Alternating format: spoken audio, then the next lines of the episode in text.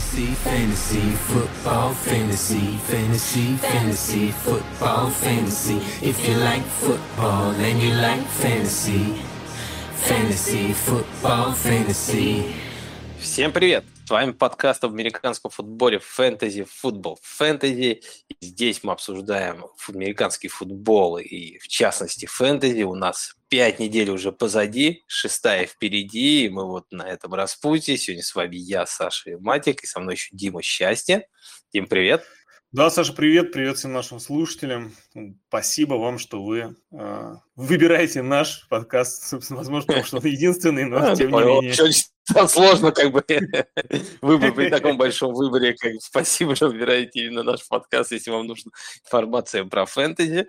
А, сегодня мы специально для вас подготовили очень интересную тему. Мы вначале, конечно, как всегда, пройдемся по новостям, а потом а, сделаем небольшой драфт. Мы продрафтуем первый раунд, как будто если бы у нас сезон фэнтези начинался бы сегодня перед шестой неделей. То есть мы вот посмотрели первые пять недель, сделали выводы, и как бы мы интересно вот выбирали бы игроков сейчас. А, напоминаю, не забывайте подписываться на нас, э, слушать там, где вам удобно. Мы есть на подстере, есть э, в Apple подкасте, Google подкастах. Э, если что, если вам удобнее прислушать через Telegram, где у нас есть свой чат фэнтези, футбол фэнтези, пишите, я могу, в принципе, и туда выкладывать наш файл, если вам это будет удобно. Также не забывайте, что у нас есть отдельный еще канал для Пусти, все подписчиков, если вам нужна информация какая-то более продвинутая по НФЛ, там у нас есть и рэнкинги, и описание матчапов, и статьи статистические от PFF. Если вам это все вот интересно и хотите более так погрузиться больше в статистическую составляющую американского футбола, то подписывайтесь, будем рады вас там видеть. Ну, а мы начнем, да? Давай, как бы у нас сегодня очень классная давай, горячая давай. тема. Э, мы, наверное, сегодня не так, у нас не так много на самом деле новостей, как бы мы их не создаем, поэтому только лишь говорим о том, что происходит, э, а происходило на этой неделе в лиге не так много чего. Одна из э, больших травм этой недели – это то, что выбыл Рашад Пенни. Э, он до конца сезона Кеннет Уокер и Диджей Даллас теперь будут вдвоем делить backfield Сиэтла. Скорее всего, ну, Кеннет Уокер, про него мы уже много говорили в waiver ном подкасте, там, я думаю, все понятно, как бы человек, которого в этом году выбрали на драфте во втором раунде, хороший атлет, хорош, хорошо играть на первых, будет играть на первых двух down ов, а Диджей Даллас, пока не выздоровеет.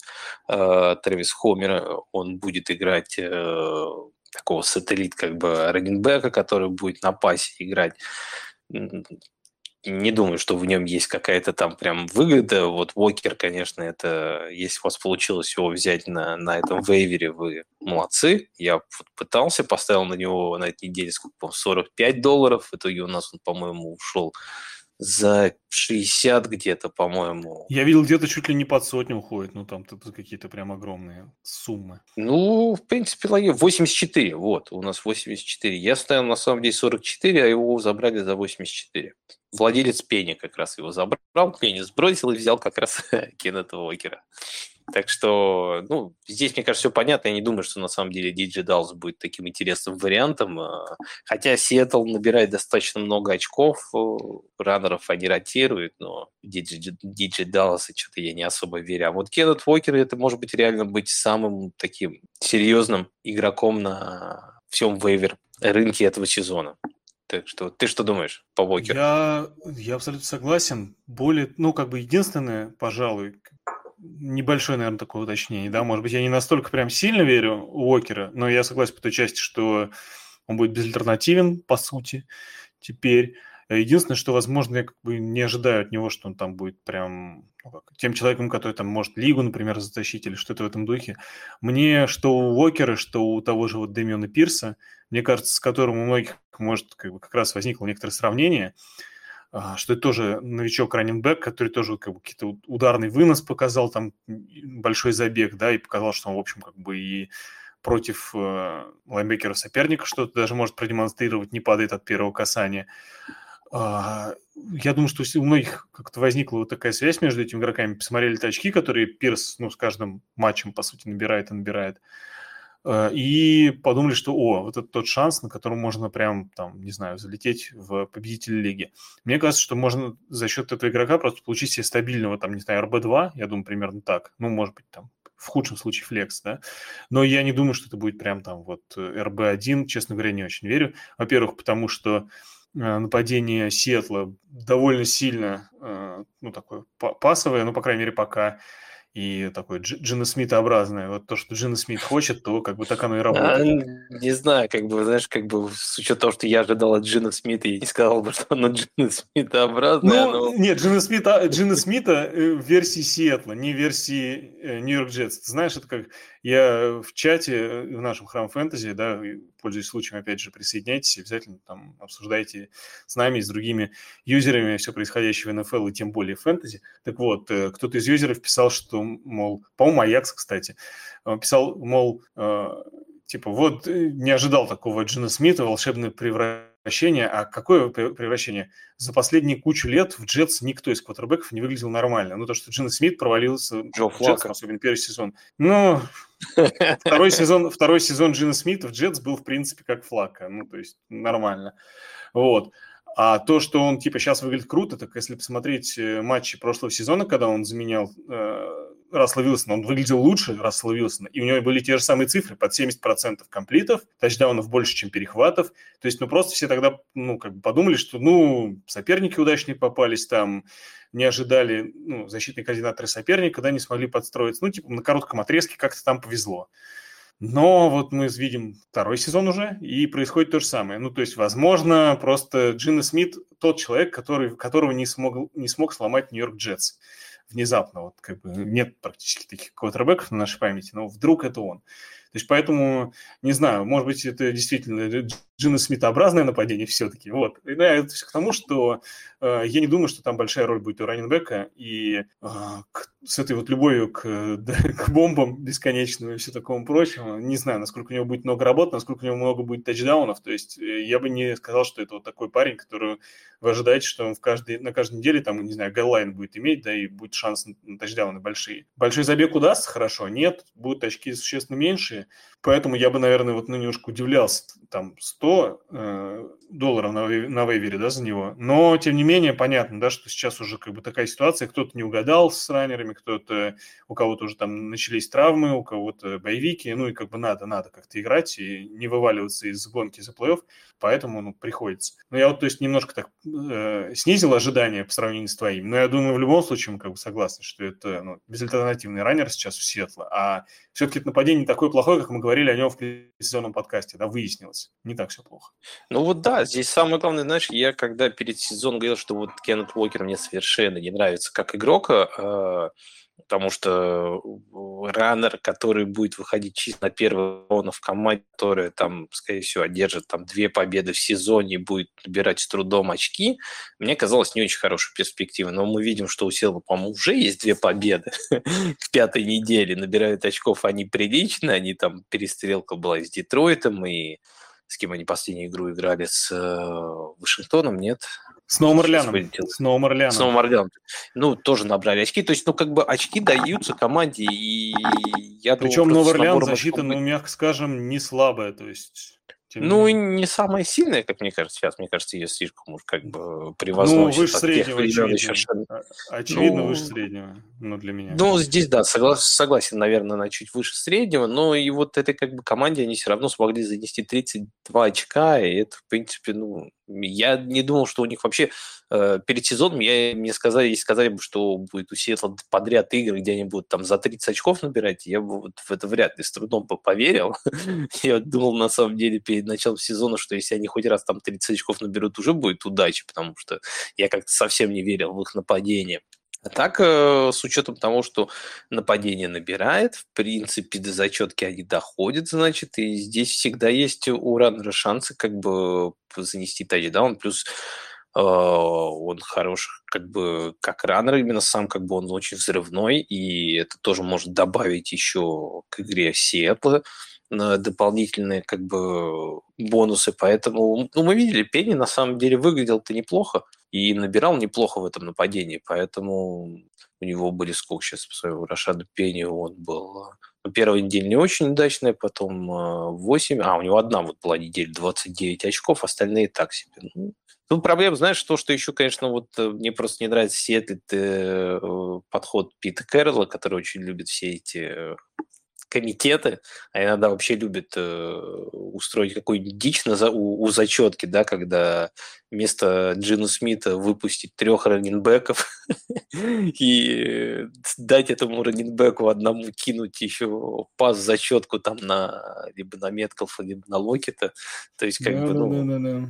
вот это, конечно, меня немножко смущает. Но все равно, как бы, Кен Блоки, я с тобой согласен. РБ-2, как бы, это как минимум. Дэмин Пирс мне, кстати, чуть больше, чем он нравится. Мне кажется, там потенциал чуть повыше, потому что он более всесторонний. Мы уже видели, что Пирс С другой стороны, потенциал нападения у Сетла а, как будто бы больше. Выше, да, да, согласен. Но, понимаешь, когда все-таки, когда ты выходишь на поле постоянно, а не когда ты в комитете, это все равно даже, мне кажется, такой команде это будет плюс, потому что, ну, Пирс все-таки, мне кажется, и пас протекшн у него лучший, и он на пасе играет. Вот если еще Кеннет Уокер сможет себе какую-то вот роль так отъесть, что и он будет еще собирать передачи от Джину, вот тогда, конечно, это может это быть правда. даже где-то грань но там, между но там, с другой стороны, есть, есть ребята, кому ловить, к сожалению. Вот, да, вот, вот, вот, да, потому что это не, вот у Дэмина Пирса там чисто Рекс Беркет, который как мы предполагали, знаешь, э, мы часто это видели. Он одну игру играет, потом пропадает, может быть, где-то посередине да, сезона да. еще раз всплывет, и потом мы опять про него забудем. Ладно, так, как ладно. то ни было, давай следующий, следующий наш. Да, травмы. другие новости, да, по травмам у нас это квотер. На этой неделе у нас, э, можно сказать, две травмы квотербеков. Э, одна из них это в Каролине, где помимо смены Квотера у нас еще и поменялся тренер. Мэтт Рул наконец-то уволили. Все болельщики Каролины, я думаю, там должны радоваться. Правда, мне удивительно, почему как бы его уволили одного, а не вместе с этим, как у Бен Макаду, потому что Макаду, как я понял, остался, то есть нападение, значит, останется таким же. Ну, ну или на, на самом деле, может, Ну, может, он его в заложниках держал, кто знает, да. Да, да. Но будем надеяться, что, что он его держал в заложниках для болельщиков, как бы Может быть, сейчас, знаешь, мне, в принципе, тоже, как может быть, сейчас Мака, Макаду, может быть, сейчас Макаду скажет э, тому, кто будет ну, квотером в ближайшее время, там непонятно, да, мы сейчас к этому вернемся, но там, может быть, первую эту игру, может быть, сыграет Пиджи Уокер, а потом вероятно, что и Мейфилд поправится, вернется в старт, а там говорят, что скоро в теории может и Дарнольд вернуться. В общем, там, я так понимаю, вариант в куче. Так вот, кто бы ни был э, под центром, может быть, Макаду скажет тому человеку, как э, Ричард Шерман после четвергового футбола в э, студии, Run, run the ball. А то он будет а, скажет не run, а пасуй на пасуй на этого самого, на Макафри. Просто неважно ничего, пасуй уже на этого Макафри, давай. Да. Рандобол или пас на Макафри. Да, да, да, да. Но кто знает, то есть, может быть, все вернется на круги своя. Ну, то есть... Не знаю, знаешь, с Пиджи Уокером, мне кажется, что как раз э, может какой-то хотя бы шанс появится у Диджей Мура, хотя мне кажется, это больше как бы плюс для того же Робби Андерсона, что он, может быть, еще одну неделю свою выдаст такую неплохую и опять потом пропадет, потому что Уокер, по-моему, как раз любит любитель популять больше как бы вперед, чем разыгрывать какие-то комбинации. Ну, но все равно, мне кажется, знаешь, просто, же, когда мы, я смотрю... Ага. Да, я хотел сказать, что когда я смотрю на э, грейды как бы PFF и вижу, что Бейкер как бы самый худший квотер, то мне кажется, ну, не знаю, конечно, бывает так, что Сутка... перемены переводятся к худшему, да, как бы, что иногда и снизу стучат, но, но что-то кажется, в том, что для этого худшим квотербеком лиги был Дарнольд, а, вот. Да, да, да. Перемена привела все-таки к более худшему внезапно но, опять же, как бы на ближайшей неделе, да, вероятно, Пиджи Уокер играет. Потом, я уже сказал, мы не знаем, кто будет играть и будут ли перемены. Если будут, может быть, перейдут к лучшему, кто знает. В любом случае, если будет перемены, это как бы хотя бы шанс, хоть какой-то шанс, да, на то, что поменяется ну, текущей ситуации. Может быть, это в пользу Мура будет, может, не в пользу Мура, но в любом случае это какой-то хотя бы толчок для мысли, там, ну, типа, что делать с Муром, даст его владельцам. Это хорошо.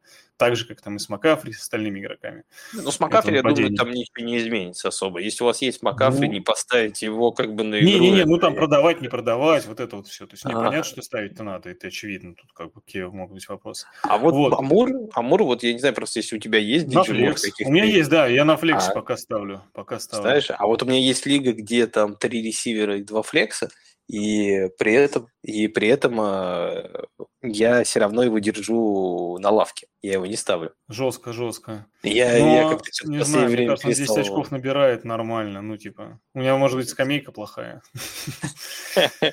Ну, если скажу, да не, у меня там тоже скамейка, я бы не сказал, что супер просто. Ну, значит, ты просто разочарован в игроке, которого обожаешь. Точнее, в его ситуации. Вот в чем дело. Ну вот я не, ставлю самом... туда вот последней неделе, я ставил Дэмина Пирса и я ставил Гаррета Уилсона. Ну, Гаррет Уилсон, в принципе, набрал не еще хуже, как бы, чем, чем Диджи Мур. На самом деле, может, и стоило, правда, Диджи Мура поставить. Ну вот. Смотри, у меня мысль какая по поводу э, игроков Каролины, почему ну, какой-то сдержанный оптимизм там у меня есть. А, что мы знаем? То есть вот был Дарнольд, допустим, в прошлом году, да, стартером. А, Дарнольд тоже бросал какие-то там тупые перехваты периодически. У него были там неточные передачи, я помню, это обсуждали, что там типа сложно иногда бывает их ловить и так далее. Но он хотя бы видел своих игроков, ну, в те времена, когда не видел привидений, понятное дело, и даже в них как-то бросал. Ну, то есть было такое. А, с Бейкером вот что мне не нравится, хотя как бы я, ну, не то что поклонник его таланта, но, не знаю, мне почему-то какой-то небольшой немного он симпатичен, не знаю, как это объяснить, то есть не какая-то логическая такая история, да, просто почему-то он не симпатичен, не знаю.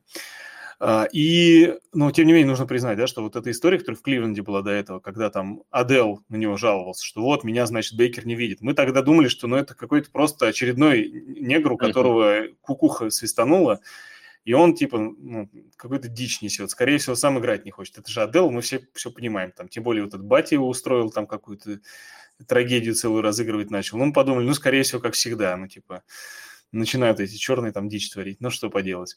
Вот, но потом мы увидели Адела в Рэмс, в работающем нападении Рэмс. Внезапно оказалось, что на самом деле он бегает, открывается, и все с ним как бы хорошо. Вот. А, при этом, ну, там, Батянин-то Адел того самого нарезочку выкладывал, да, и там тоже это было видно. Ну, то есть, как бы стало закладываться подозрение, что, может быть, действительно Бейкер не видит все, что дальше 50 ярдов, ну, 5-10, а не 50. Вот, и, ну, в большинстве случаев не видит, да, и пытается там что-то там э, на ходу придумать, придумывать не очень получается в последнее время, видимо, из-за того, что уверенности себя не чувствует, он все-таки такой игрок, как бы, ну, на свеге ему нужно находиться. Вот, и это же, мне кажется, сейчас мы видим в Каролине. То есть вот, то, что те игры, которые я там э, смотрел 40-минутки, по-моему, я еще ни одну вот прям так, чтобы сесть и посмотреть там 3 часа, игру Каролины не посмотрел, но 40 минут, конечно, там посмотрел, по-моему, три игры или две. Боюсь ошибиться, но неважно. То есть я видел пару игр, как минимум. И в обоих случаях мне казалось, что ну, он дальше, чем 20 ярдов за игру несколько раз взгляд бросает. Частенько сваливает из конверта, когда это не нужен. Да, когда-то это было его ну, такой фишкой, которая, в принципе, работала. Сейчас она не работает, а он продолжает делать то, что не работает. Вот это вот немножко меня как бы смущает. Я думаю, что смена его на кого бы то ни было не обязательно как бы, приведет еще раз к улучшению, да, но есть шанс, что что-то изменится. И как бы когда что-то начинает меняться, есть шанс, что это отыграет в вашу сторону. Есть шанс, что нет, но тогда, блин, если там, не знаю, начнет набирать там стабильно подвачка Диджимур, ну вы его тогда просто точно уж не будете думать, там, ставить состав, не ставить. Сейчас просто пограничная ситуация, вот как мы с тобой только что обсудили, да, и это, ну, в некотором роде проблема. Мы хотим, чтобы, ну, как бы избавиться от этой пограничной ситуации. Тоже касается того же Андерсона и так далее. То есть, может быть, с Пиджи Уокером или с э, Дарнольдом кто-то из этих игроков выплывет ну, на такую бы, ситуацию да, в э, фэнтези, когда вы его сможете спокойно ставить в ростер. Ну, будем надеяться на это, я думаю. Ну да, но надежда, как, как говорится, всегда умирает последней. Да, я бы сказал, еще... что вот э, ставить квотербеков Каролины, в, даже в э, Суперфлексе, я что-то, честно да, говоря, думаю, не стоит вообще. То есть у меня вот есть лига, где у меня Мейфилд и Филдс второй, за второго квотербека в Суперфлексе борются. Я со слезами каждую неделю просто выбираю между этими двумя представителями. Но в последнее время я как-то вот смотрю на Филдса, это все, что нужно сказать о Мейфилде. Ну, то есть, типа, чувак, который 7 передач за игру комплитов делает, ну, я его ставлю выше. О чем вообще речь? Нет, ну, Филд хотя бы позитивная сейчас динамика в последнее время наметилась. Он начал больше бросать, начали больше дизайн э, рашев, то есть выносов специально как бы ему прописывать, что он и бегает, видно, намного лучше, чем э, на первых неделях. Он вот хотя бы, знаешь, как бы есть какая-то поступательность вот такая как бы вперед, что все улучшается немного. А вот у Бейкера из того, что я видел, ну, вот я с тобой полностью согласен, кроме одной вещи. Мне кажется, уверенность он так и не, не утерял. Как бы вот он как был уверен во всем, что он делает. Вот эта уверенность у него, по осталась, только она как бы ему не помогает. Он делает ошибки и уверенно продолжает их делать. Это, кстати, делать, вещь... Делать, это, делать. Я, кстати, отчасти согласен. Это вещь, которая была присуща в начале карьеры, первые сезоны, по крайней мере, Сэму Дарнольду, и которую ему многие ставили как в плюс, так и в минус. У Дарнольда чуть-чуть это сгладилось, а у Бейкера, похоже, да, все эти годы вот он как бы пронес через них эту вот уверенность поразительную в самом себе. Согласен. Ну, это если по Бейкеру, скажем, что, наверное, все-таки, ну, я с тобой, наверное, соглашусь, все-таки еще для flex варианта еще Диджей Мур более-менее неплохой вариант, но выше, чем flex, там неважно, как бы, что Бейкер, что Пи Джей Уокер, я бы его все равно не ставил, и сейчас, как бы, если вы изначально ставили Диджей Мур на flex, и смена квотера, я думаю, вам мало что изменит, вы также, вы, скорее всего, поставите на flex и будете надеяться, что он наберет больше, чем в предыдущей игре. Ну, а там уже посмотрим, на самом деле, э, как, насколько Бен Макэду, насколько Мэтт Рул там влиял на все это. Может быть, что-то улучшит, потому что по таланту мы это видели. Диджи Мур талантливый ресивер. И все, что мы видим в последнее, мне кажется, время, это больше связано с тем, со, с нападением, тем, как оно не работает просто. Это да, это да. Поэтому давай, давай про другого дальше. Про другого. Да, да. Про человека, которого в этом межсезоне Мэтт Уолден, который делает большие отчеты про новичков, он его перед драфтом ставил как э, квотербека номер один этого драфта. Это ну, надо сказать, что Уолдман известен своими странными предиктами. Да. Скажем у так. него как бы, да. Но у, у него там такой как подход был, что как бы это человек, ну, это, это квотер, которого есть, в принципе, все, ну, все, что нужно для того, чтобы заиграть в НФЛ. То есть он достаточно такой как бы всесторонний, он умеет и ногами набирать, он, у него видение хорошее, и рука есть. И поэтому он его ставил выше, чем Пикет, выше, чем э, Малик Но, с другой стороны, знаешь, я, смотря на этот класс как бы квотеров, э, может быть, ну не то, что, конечно, с ним не соглашусь, все-таки первого я бы его не поставил, но с учетом того, что там все квотеры уходили в, в, в пятых там и ниже как бы в основном раундах, в принципе, что-то может быть... Э, ну, выше некоторых я бы поставил, прав. согласен, вне, выше некоторых, да. но выше там, не знаю, того же Пикета или Хауэлла, вот я бы не поставил, мне кажется. Ну, Хауэлла мы даже еще не видели, но насчет ну, Пикета да, да, чем-то, чем-то, в чем-то, в чем, чем-то соглашусь, потому что э, у Томпсона, вот из того, что я видел еще в пресезонке, и вот э, по той игре, то, что у моей было на прошлой неделе, видно, что все-таки, вот знаешь, игру более-менее читает, может и двигаться хорошо, и решение более-менее принимать. Но вот рука у него достаточно, мне кажется, слабовато, и вот он не и может вот тут мы подходим мяч. к тому, что, э, да, товарищ э, Волдман по этому самому, по Скайлару Томпсону, в чем, мне кажется, ошибся, так это в том, что у него есть более-менее рука, ну, может, она где-то как бы и есть, но тот перехват, как бы, который он кинул в единственный свой перехват в этом матче. Mm-hmm. Кстати, если бы не небольшое невезение, то по результату матча у него был бы тачдаун и перехват, да, но там один ярд, к сожалению, да, за счет мяч не донес. Я не помню, кто это был. Э, Мостерт, может быть. Мостерт, Мостерт, помню. Вот, но перехват был такой, он, как бы, мне кажется, полностью на самом Скайларе, но это не тот случай, как с э, многими квотербеками-новичками или там вот, ну, молодыми квотербеками, когда они неверно оценивают там прогрессию или еще что-то, или там ошибаются в чтении, допустим. Э, нет, тут, э, ну, чтение имеет защиту, да, ну, там на преснэпе, еще что-то. Не-не-не-не-не. Тут вообще иначе все было, то есть он верно прочитал ситуацию, верно как бы увидел открытого игрока, который освободился, делал передачу как бы тоже верную, ну, как по точности. То есть все было вообще-то хорошо. За одним исключением. Игрок находился не очень далеко, то есть там 10 ярдов от линии розыгрыша примерно, если я правильно помню. Но он эту передачу бросил по дуге. Просто, ну, uh-huh. для меня это просто дичь какая-то. Квотербек НФЛ не может булить на там, 10 ярдов. Ну, понятно, не на 10, он там под углом, да, его бросал. Сколько мяч должен был лететь? Ну, там ярдов 20-30, я не знаю. Но, блин, любой квотербек НФЛ должен это уметь. Но по итогу мы увидели то, что он бросил по дичайшей дуге, защитник успел понять, что он лоханулся, успел пере, ну, поменять направление, подбежать и перехватить этот мяч. Ну, то есть тут вопрос, конечно, к принимающему, почему он не попробовал хотя бы побороться, но, возможно, он сам в шоке находился, типа, что вообще происходит. Вот. И в итоге этот перехват случился, ну, как, с одной стороны, по вине Скайлара, да, и это как раз вот то, о чем я сказал, что, типа, вроде как руки, судя по всему, особой там нет. Но с другой стороны, он показал в этом матче, он, точнее, ну, на мой взгляд, я не видел, может быть, я что-то пропустил. Я не видел ни одной от него ошибки, там, прям серьезной по чтению, чтобы он да. там бросал куда-то там какое-то тройное, там, или он там, типа, ну, не знал, ну, бросал туда, куда игрок не бежит, типа, не знал плейбук, например. Нет, ничего такого не происходило. Но ему помогали. Много розыгрышей делали, чтобы он, ну, там, либо коротко мяч отдавал, либо это были вообще всякие реверсы, джет-свипы и тому подобное.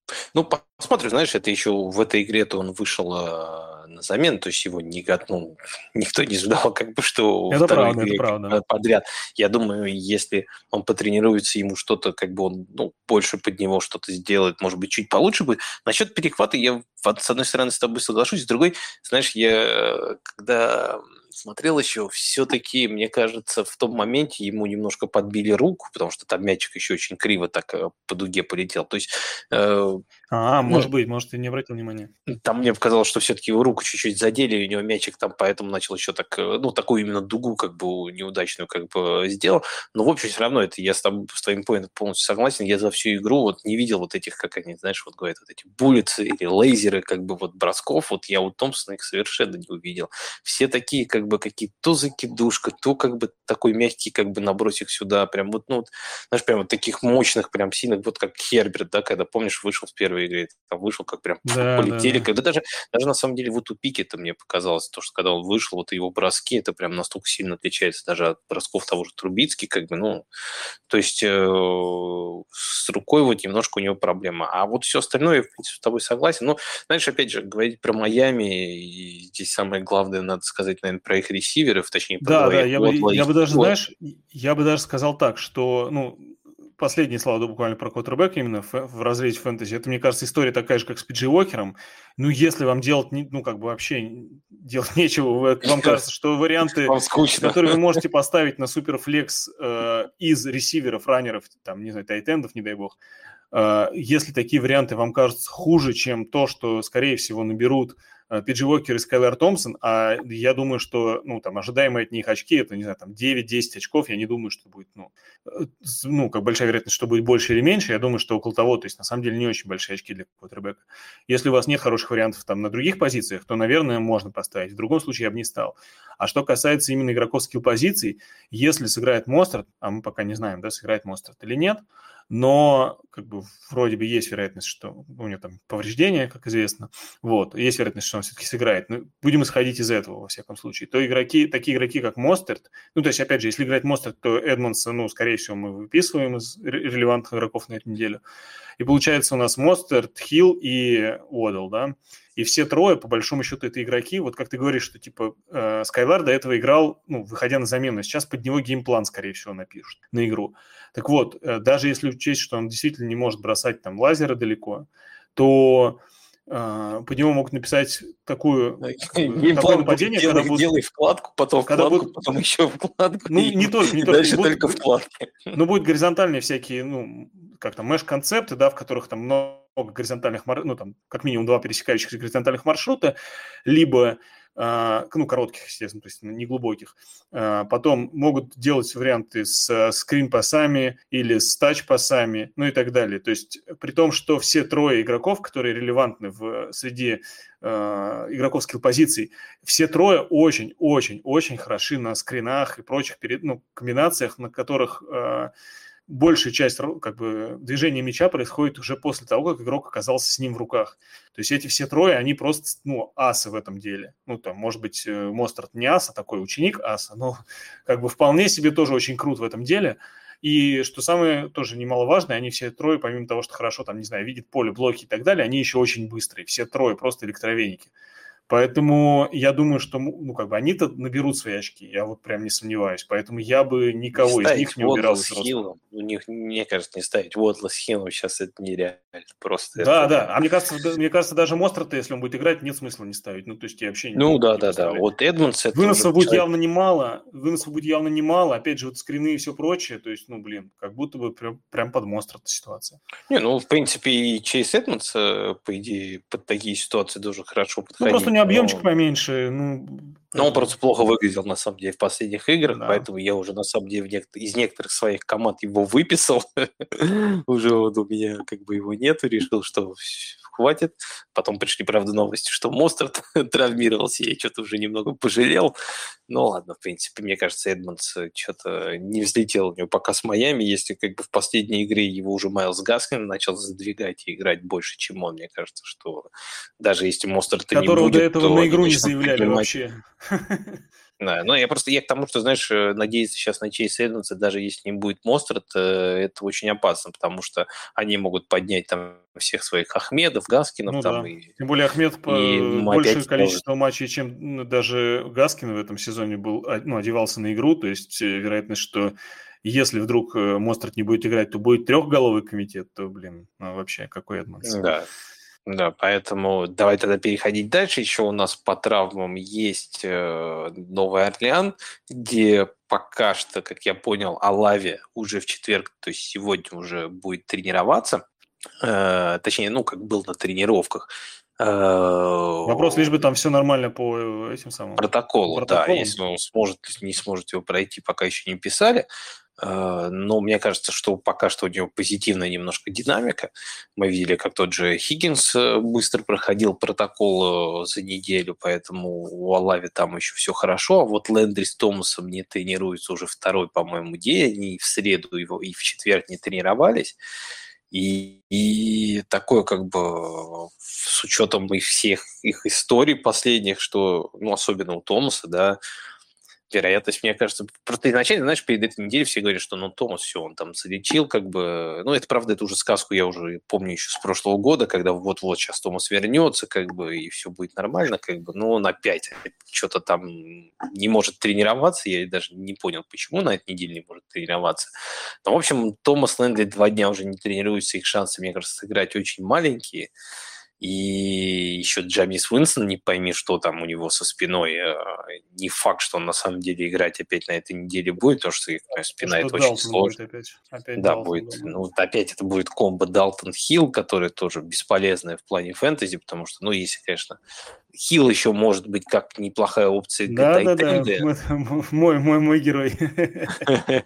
ну, это опять же, если есть дал, да и то, знаешь, как бы мне кажется, с учетом просто того объема маленького, который даже в прошлой игре был, ну, я не верю, что Хилл сможет повторить еще не, раз ну, такое. Слушай, такое, такое бывает. Так, такие цифры, наверное, нет, но как бы там какие-то 10 очков, то есть там типа один тачдаун занести, вот э, выйти так, то, я думаю, вполне может, и там он периодически же выходит потаскать мячик, то есть не один раз на поле он выходит. Поэтому ну, я думаю, что это может быть. Это знаешь, на что похоже? Вот ты говоришь, я согласен с тобой, что типа на маленьком объеме обычно трудно верить в игроков, но вот такие игроки, которые, э, ну как нетипичные игроки НФЛ, да, которые как человек э, швейцарский нож, они как раз могут быть полезны в фэнтези, в том числе и на маленьком объеме. В прошлом сезоне для нас так открылся Кардарел Паттерсон, да, там играя там 30% снэпов, набирая огромные очки. В этом сезоне есть вероятность, что таковым окажется хил, учитывая особенно, что тайтенды обычно, ну, все, что ниже первых там двух, а еще там лучше первых пяти, набирают, ну, довольно мало, то получается, что и игрок, который там набирает по 9 очков, а иногда 35, иногда одно, ну, в принципе, выглядит довольно неплохо. Потому что это же одно очко может иногда и Херст набрать, у которого большой объем. Тут как бы, ну, никто не застрахован. С другой стороны, Херст никогда не наберет 35, ну, честно говоря. Вот, mm-hmm. поэтому, ну, я к тому, что это не то, что такой вариант, скидывайте всех и берите из этого этого товарища. Ну, но, тем не менее, возможно. Опять же, с другой стороны, я думаю, что ни в коем случае в плюс не идут травмы этих ресиверов, потому что, несмотря на то, что он там формально заявлен как тайтенд, и в фэнтези тоже числится как тайтенд, за, всю, за весь сезон, ну, за прошедшие пять игр он получил одну передачу всего лишь, правда, ее поймал, но это все как бы мы понимаем, он бросил одну передачу еще, но от этого квотербеком как бы обратно не стал. Вот, несмотря на то, что принимает, э, значит, позади центра зачастую снэпы. Я бы сказал, что ни на кого особо не повлияет э, вот травмы и вероятный пропуск этих игр, кроме как, э, понятно, Маркис Калловый и Трекуан Смит, которые м- будут играть, судя по всему, вместо этих парней, при том, что каждый из них реально является, по сути, ну, заменителем одного и другого. То есть, ну, особенно, что касается Трекуана Смита, это прям вот замена пароля, ну, Джарвис Лендри один в один. Прям вот, вот типа это Джарвис Лендри. Каловый, видимо, будет заменять Сми, э, Томаса. Ну, конечно, он не настолько уже похож, то есть тут пароли не все так здорово с, один в один сходится, но тем не менее, как бы я думаю, что может он э, быть более-менее полезен. Более того, Трекона Смита мы смотрим кучу, кучу уже лет, и постоянно ждем от него, ну, уже наверное, не ждем, но когда-то ждали от него брейкаута, которого не случилось, даже когда у него был целый сезон, по-моему, даже два в распоряжении, он играл, у него были возможности, но он их не подобрал. Вот еще один, одна возможность. Ну, как бы я не верю в то, что когда игрок не использовал кучу шансов, которые ему давали, вдруг внезапно он их использует. То есть в него не верю. Маркес Каллоуи противоположно, по-моему, истории. То есть у него были какие-то относительно редкие шансы, и был шанс в прошлом сезоне, да, когда внезапно оказался он стартером, потому что там были одни э, no name ы в команде. И он, ну, не сказать, чтобы был как бы супер крут, но как вот undraft, да, как довольно такой ну, no name игрок, в принципе, был не так плох, я считаю. И в рамках одной игры в принципе, в отличие от э, Трекона Смита, я считаю, что он э, может быть полезен. Несмотря на то, что Трекон будет играть большую часть в слоте, и мы привыкли, что слот, вот Джеймс особенно любит слотов, вроде бы как э, все это, ну, общепринятое такое мнение. Э, опять же, будет, наверное, много передач, но мы видели, что Трекон может и ничего не поймать, и, в общем, ну, как бы надеяться на него сложно. А вот как раз э, мое мнение такое, что с э, Маркезом как раз может выгореть. Но, опять же, это такой случай, как бы, ну, если у вас боевики, все плохо, и вы никого лучше поднять не можете. Честно говоря, мне слабо верится, что такое возможно, что нужно поднимать Маркеза и ставить прям вот в ростер. Ну, конечно, всякое может не, не, ну я тоже здесь с тобой согласен, как бы этих бы игроков-то я вообще бы не трогал, как бы. Здесь, если Лави как бы сможет пройти как бы протокол, то, то он, если до Лави не будет, и мы будем видеть вот всех этих э, Каловые. Ну, слушай, кстати, если Смит... Алави не будет, то вот может тогда Каловые можно и поставить на флекс. Ой, не, ну не знаю. Просто потому что там больше, ну, ну, все остальные это вообще, ну, как бы... Ну, я бы все равно кого-нибудь поискал получше на вейвере с Каловым. Я уже проходил, помню, в прошлом сезоне, все тоже говорили, что это слипер на последние раунды, надо брать, надо брать. И в итоге, как бы, не знаю, мне кажется, есть варианты всегда лучше на, на вейвере. Я, ну, я с, с тобой немножко, конечно, еще более-менее соглашусь, хотя, говорю, опять же, он человек, который играет э, я с тобой не соглашусь, что прям как Кардарел. Кардарел играл мало на выносе, но снэпов-то на самом деле Кардарел играл достаточно нормально. Он все-таки выходил на разные ситуации. А здесь Тайсон Хилла как бы такое же количество снэпов, как у Джипи Хольца, другого тайтенда э, Нового Орлеана, о котором, я думаю, мало кто слышал, особенно из тех, ну, кто следит за фэнтези. Да, я думаю, как бы фанаты как бы даже Орлеана не все, я думаю, знают про него, поэтому ну, когда человек так мало играет и так много набирает, это, мне кажется, все-таки редкость. Но я с тобой согласен, для как э, игрока, которого можно поднять, особенно если кто-то там у вас из тайтендов на боевике, то вот Тайсон Хилл еще вариант. Все остальные... Или просто вот... внезапно превратился в тыкву, как Конклин. Да-да-да-да-да, вот, например, тоже есть такая как бы такие как бы индивидуумы. Поэтому здесь я с тобой согласен. Давай тогда еще скажем э, немного про Аризону, что Конор с Уильямсом не тренировались, э, тоже в среду и четверг, скорее всего, Причем, судя по будут. всему, Конор-то да. Вот, а по Уильямсу тоже он играть не будет, да, уже, вероятно? Или как? Или там пока э, неизвестно? Пока, ну, и по одному, и по другому пока еще неизвестно, потому что... А, я так понял, что Конор с большой вероятностью пропускает. Ну, да, Конор как бы вот прям была новость, что, скорее всего, не сыграет, по Уильямсу не было, но так, э, я смотрю сейчас э, вот репорт, э, Уильяма что-то я не видел. Вот да, тоже не, да, нет, у него колено, проблемы с коленом, он не тренировался. Два дня не тренировался, и что-то, конечно, так еще. Ну да, такой себе. Получается, что, по сути, один-единственный вариант остается, да. Это и Эну Бенджамин, и играет против Сиэтла, в принципе, неплохой матчап, Аризона, ну, ни шатка, ни валка, но играет, хоть и набирает очки, конечно, не так, как многие на это надеялись, но все равно э, Кайлер много делает скидок, много, много заигрывает как бы раннеров, Бенджамин и ловить может, там плюс игры как бы вариантов других особо не будет, так что если... Ну, это минимум флекс на этой неделе, да. может даже... РБ-2, да, может быть. Ну, да. И, ну, конечно, да, вот где-то пограничный между РБ-2 и флексом, но это опять же на одну неделю, я думаю, там Коннор или Уильямс вернется на потом, и уже оно будет не такой интересный, но на этой неделе это, в принципе, неплохой вариант. С другой стороны, кто знает, а вдруг выстрелит. Ну, да, тоже как бы молодой раннер, второй, второй годка все-таки, хоть его и брали низко. Ну, посмотрим. Он, в принципе, кстати, на прошлой неделе, когда Аризона играла с Филадельфией, пару неплохих на самом деле делал забегов, но хотя потом все равно под конец вышел Уильямс, и они начали Уильямса больше использовать так что, ну ладно, посмотрим. Если вы взяли N или он у вас еще лежит, и вам нужен, раннер, как бы проверьте. Может быть, на вейвере он еще остался. Все-таки это для этой недели это неплохой вариант, как даже как RB2, да, если да, у вас да, нет других как бы, случаев. Если бесплатно Поэтому... с фа, это вообще за счастье такого забрать. Ну, вот.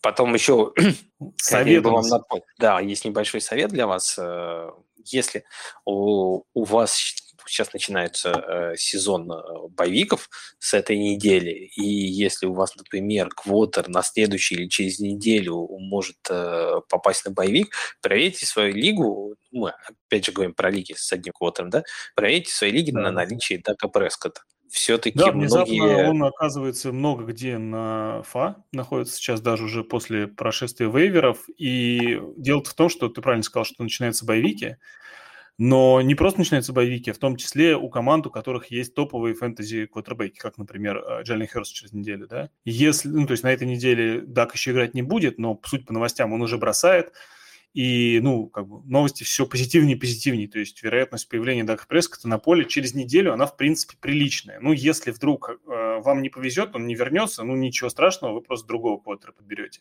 А сейчас вы можете бесплатно взять того квотера, за которого в случае чего через неделю придется платить на вейвере, и платить немало, возможно. Угу. Не, здесь это полностью с тобой согласен. И если у вас сейчас...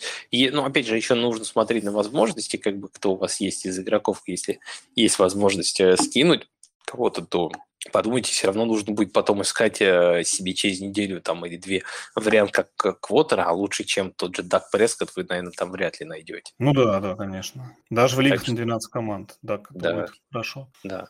Так, ну и все, наверное, по новостям мы самое интересное обсудили, больше ничего такого пора, интересного пора нет. Главный, да, главный главному переходить.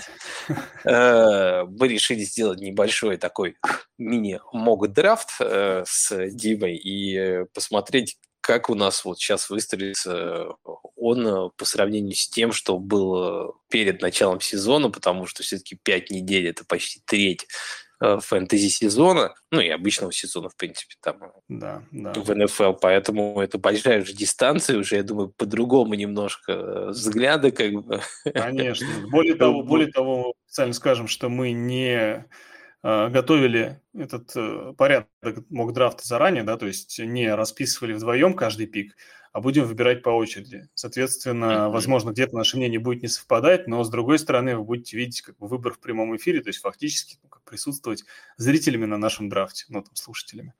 Думаем, это будет вполне интересно. Да. Ну что, давай я начну тогда? Давай так, давай. Давай. Но ну, я думаю, э, первый оверолл более-менее, я думаю, мы с тобой согласимся. Мне кажется, не здесь, э, мне кажется, мне кажется, здесь не так много вопросов. Я считаю, что первый э, если был бы драфт, должен был бы уходить с Экон Баркли. Э, потому что это игрок, который, вокруг которого строится все нападение Giants, он э, видно, что выздоровел, это не прошлый сезон, где он там раскачивался по ходу года, видно, что он, он э, опять же, у него есть бигплей, команда на него играет очень много, и, как мы всегда говорили о том, что раннеры – это позиции, которые более такая как бы важная для фэнтези, потому что если ты выигрываешь по панерам, ты обычно чаще всего матчапы побеждаешь, потому что все-таки игроки, которые могут набирать в среднем там 25 и больше очков за игру, это чаще бывают раннеры, чем ресиверы, поэтому как бы хорошо не выглядели некоторые ресиверы, я бы вот все равно как бы начинал бы с раннера и начинал бы, если выбирать из всех раннеров, то с Икона Баркли. Я просто даже не вижу особо, кто из других раннеров мог быть э, выше, чем он, э, с учетом вот тех очков, которые он уже набрал, и вот как он выглядит, мне кажется, потенциально это прям вот топ-3 как минимум раннинбека этого сезона. Смотри, я ну, как бы, не то чтобы не согласен, да, у меня чуть-чуть, может быть, расходятся оценки, но я соглашусь с тем, что э, есть, ну, как бы, некоторое количество, ну, для меня просто это не один раненбэк, а там два или три, в зависимости от того, как оценивать, э, которые выглядят, ну, как наиболее предпочтительными для того, чтобы с них начинать. Но с другой стороны, э, если мы, ну, как бы, тут можно же с двух сторон зайти, подойти к драфту. Либо мы драфтуем, вот зная уже все, что произошло, то есть, э, зная, кто получил повреждение, кто не получил повреждение. Или драфтуя, зная, как они играют, но не зная, кто получит повреждение. Ну, потому что, по сути, ты перед драфтом всегда, ну, перед сезоном ты не можешь знать, ну, типа, у кого что как со здоровьем пойдет.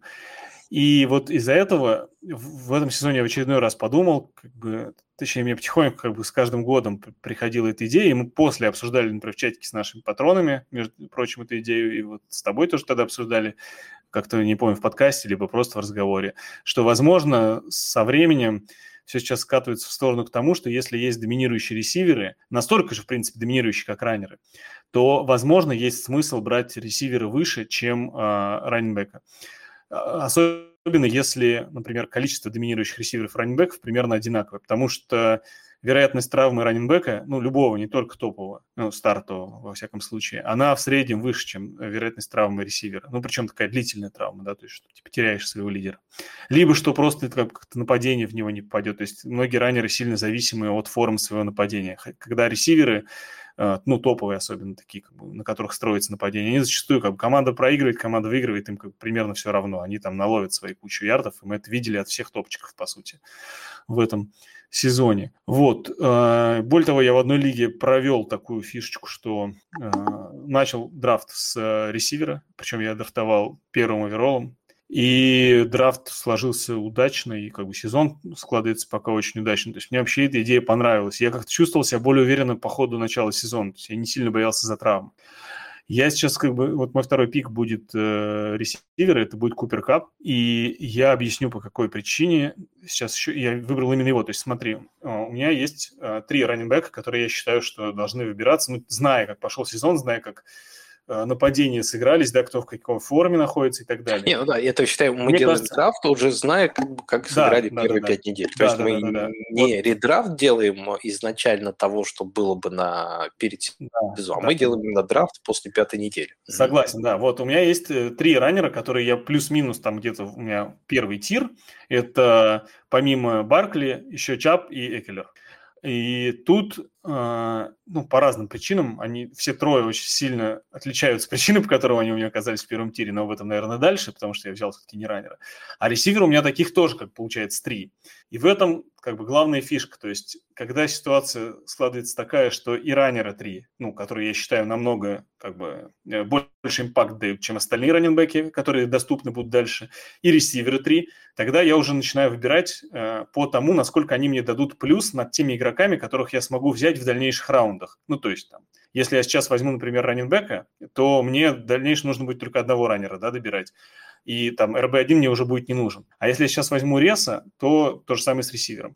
Вот, и глядя по такой, по такой вещи, я вижу, что чуть-чуть есть, ну, небольшое на самом деле, но преимущество э, в идее, ну, по очкам, там, потому как сейчас пока ресиверы набирают, и э, особенно в предсказуемости, грубо говоря, их я вижу э, небольшое преимущество в идее взять именно такого ресивера, потому что, мне кажется, дальше волатильность идет уже среди ресов такая посерьезнее. Они все прикольные, но такой стабильности и такой как бы монструозности нет. У раннеров стабильность более-менее присутствует, там скорее просто качество со временем ухудшается.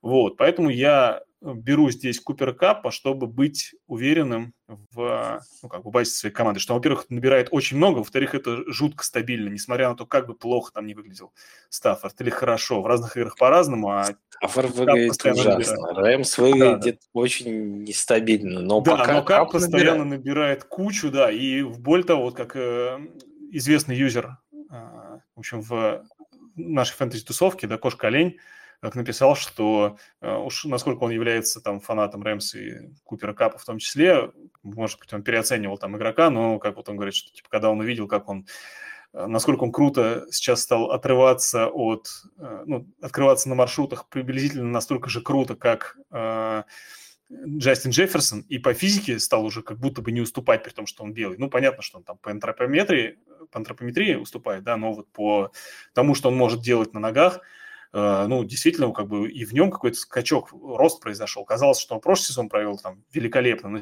сейчас скорее уже само нападение немножко его даунгрейдит, но сам он выглядит очень круто. То ну, есть это для меня показывает, что как не, будет, как, как не будет развиваться в дальнейшем сезон, хуже, чем сейчас он выступать не будет. То есть если вдруг Рэмс еще и нападение заработает, то, мне кажется, там будет вообще просто выноси вперед ногами всех. Вот, поэтому я бы взял Купера Каппа, э, в надежде на то, что, ну, как бы в уверенности даже, я бы сказал, того, что я в качестве ресиверов и в очках, которые будут приносить ресиверы, получу больше boost, чем если бы взял здесь раннинбек. В общем, вот так. Ну, Давай твой, Возможно, твой возможно. Я, правда, немножко с тобой не согласен насчет того, что Купер Капп в этом году играет намного лучше, чем концовку прошлого сезона проводит. Не, не концовку, не концовку. Я имею в виду, как, ну, с сезоном сравниваю, с средним его выступлением по прошлому сезону. Прошлый сезон, если вот именно брать плей-офф и вот даже игру с вами тогда, помню, в плей-офф... Э, не, ну там уже, там уже э, проглядывалось. Он физически как бы, ну, видно было, что его просто держать никто не может, даже последний да, вот да, тачдаун, да. бомбу, который как он оторвался, как бы это, ну, побежал Просто в прошлом году это было не с самого начала. Ну, возможно, он чуть-чуть раскачивался, но, опять же, сейчас еще надо понимать, что в Рэмс вообще почти кроме него играть некому, и вся игра строится от него все ну, бегут да. вперед, освобождают его пространство посередине, да, где да. все время на него бросают, поэтому, не знаю, мне на самом деле Кап в этом году, конечно, нравится, я тоже думал о нем как о первом овероле, но мне кажется, Кап конца прошлого сезона он выглядел даже лучше, чем сейчас. Ну, там просто вся команда выглядела лучше, она как-то... Ну, вот, возможно, да, я думаю, это на фоне, на фоне. Окей, Может давай быть, твой третий пик. Давай твой третий. А, мой третий пик, э, ну, я, наверное, пойду по тому же пути. Э, вот ты говорил еще, у тебя есть два как бы раннера в первом тире, у меня тоже есть еще два раннера, но они, кстати, все равно у меня чуть ниже, как бы, они, правда, это совершенно другие раннеры, это не Чапс, э, с Эклером. Э, так, это интересно. это я бы все равно, наверное, оставил бы Тейлор и Макафри чуть... Ну вот Тейлор, Макафри и Клер для меня это второй тир после Баркли идет, но я не могу, например, взять э, кого-то из этих игроков э, выше, чем Джастин Джефферсон, потому что, ну, хоть да, у Джефферсона была одна не очень удачная игра против Детройта, все остальные игры он набирал и набирал достаточно уверенно если я не ошибаюсь, он сейчас по очкам у нас э, в топ-10 точно попадает. Плюс Джефферсон с таким талантом, вот да, я смотрю, ресивер номер 3, 113 очков, у него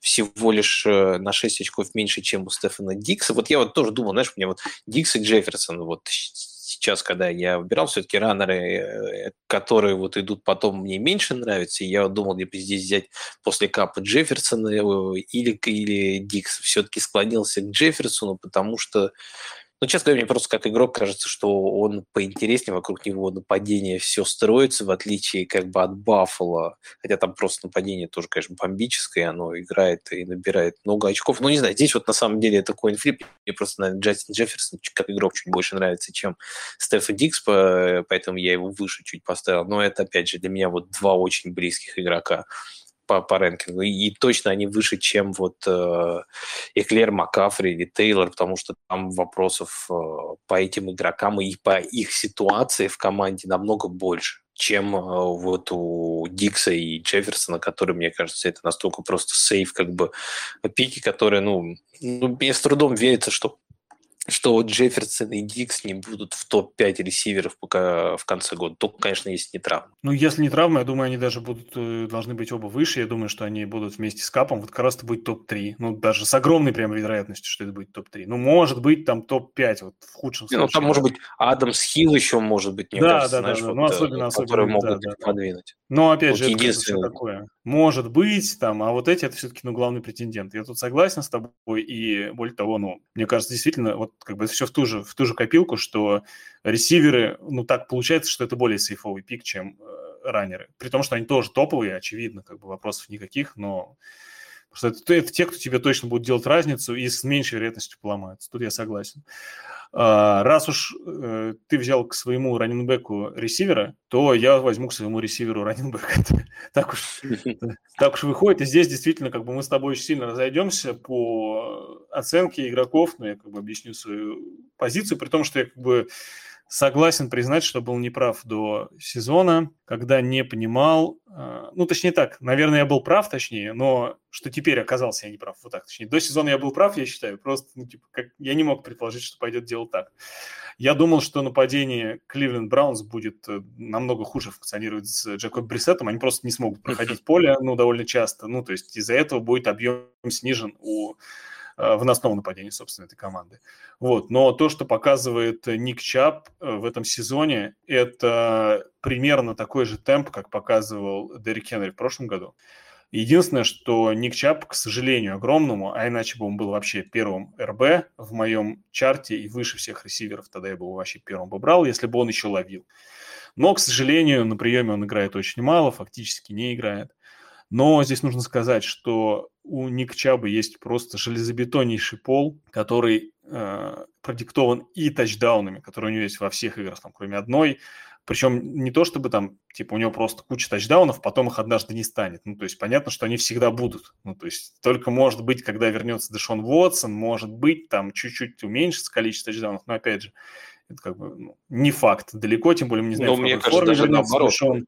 Мне ну, кажется, типа, вдруг, с возвращением вдруг Дэшона команда будет, ну, все равно, кажется, команда ну, будет мы, более эффективна, значит, будет вот, чаще вот. заходить за зачетки, да, там да, плюсов да. и минусов очень много будет. Я согласен, но это, я, это я к тому, что, ну, типа, какой-то шанс есть на уменьшение тогда. До этого момента, я думаю, их, этого нет, тем более тут нельзя говорить, что, типа, Хант э, у него не отъедает, а потом будет отъедать. Ну, Хант уже три тачдауна получил в этом сезоне, то есть тоже, в общем-то, как бы не ноль. Его периодически на голлайне выпускают, то есть тут даже есть как будто бы апсайд у Чаба, то есть, ну, он на голлайне реально выглядит, ну, объективно более, ну как сказать, более сильным раненбеком, чем Хант. Почему бы Э, например, со временем просто из-за того, что у него эффективность выше, не получить большую часть голлайна. Не знаю, такое тоже может быть.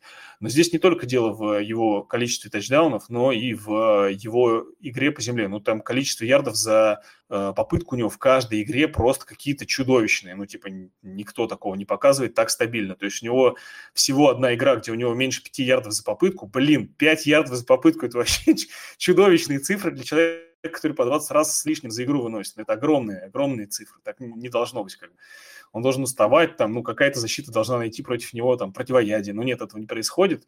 Э, в единственной игре он сделал меньше 5 ярдов за попытку, и там был 4,91 ярд. Ну, то есть, как бы, тоже не сильно меньше, вообще-то 5.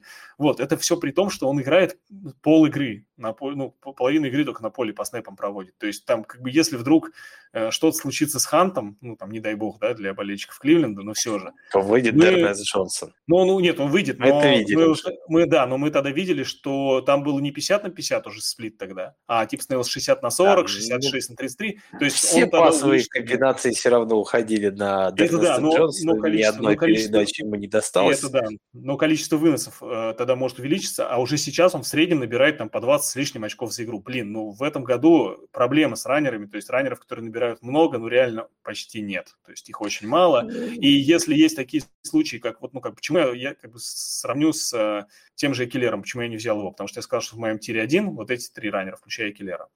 Почему я не взял Экелера? Это потому что здесь как раз большая разница между а, ну, как бы, насколько я в них уверен, в каждом конкретном, ну, как бы в каждом матче.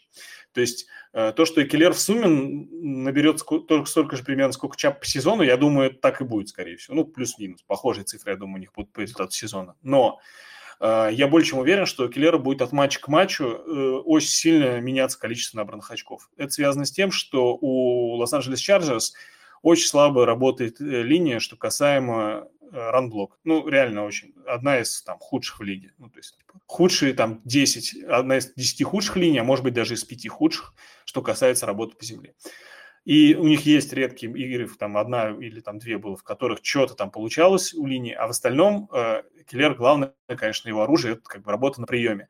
И тут уже как, как пойдет. То есть в каких-то играх это идет лучше, в каких-то хуже. И ну, мы пока не знаем, где будет вести, где не будет вести. Да, последние две игры как-то пошли чуть получше у линии, э, опять же, нападения, поэтому по земле там и Киллер начал набирать, и вроде большие очки пошли, огромные очки. Дальше так будет, не факт. Что касаемо Кливленда, ну, это команда, у которой стабильно крутая линия нападения, причем, ну, как бы в основном еще и касаемо именно ранблока. То есть там сомневаться в ну, как бы эффективности на основу нападения вообще нельзя, ну, просто это как бы железобетон. И в навыках самого Чаба по земле. То есть, да, как бы э, то, что у нас премьер-лига, прием передач, это, конечно, супер важно, и как бы от этого объема очень можно много набирать. По Экелеру мы это видели и видим. Но это более нестабильная история, чем ситуация с Чабом. То есть это удивительно, но действительно настолько мощное это нападение даже с Брисетом, настолько вот круто играет это, этот вынос у Браунс, что я готов поверить в Чаба и взять его так высоко. Переобуваешь, короче, знаю, знаешь, э, так, Эклер, Эклера у него 31 ресепшн уже э, по этому сезону. Да, да. Первый в этом, в этом показателе. Там... Э, я говорю, я сам не верю, но я вот как-то переобулся, да. Переобулся не знаю, знаешь, у меня по Чабу одна из главных, как бы, я с тобой согласен, но он пока, ну, Чаб всегда, как раннер, мне никогда к нему никаких вопросов не было. Это супер талантливый игрок, который лучший, один из лучших, наверное, да, выносящих, ну, который есть. Ну, не знаю, нет, я бы не сказал. Хенри ну, помощнее, но да, Чап да. для меня это игрок, который он может все, в принципе, как бы делать по земле.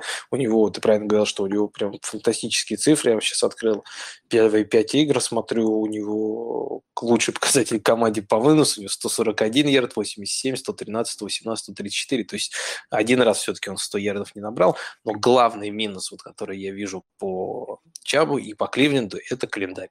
Они играли Каролина, Джетс, Питтсбург, Атланта, Чарджерс. Чарджерс худшая команда против выноса, Питтсбург вторая худшая, э, Каролина, Атланта рядом с ними находится.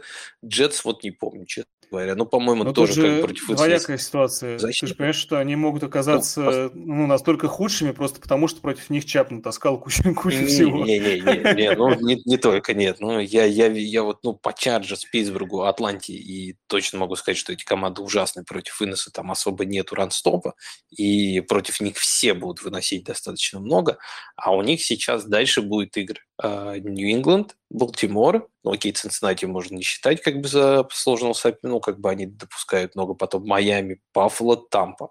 То есть еще, ну, Баффало тоже против раннеров не очень, как бы, но Майами, Тампа против выноса достаточно ну, да, неплохо выглядит. чем посоревноваться.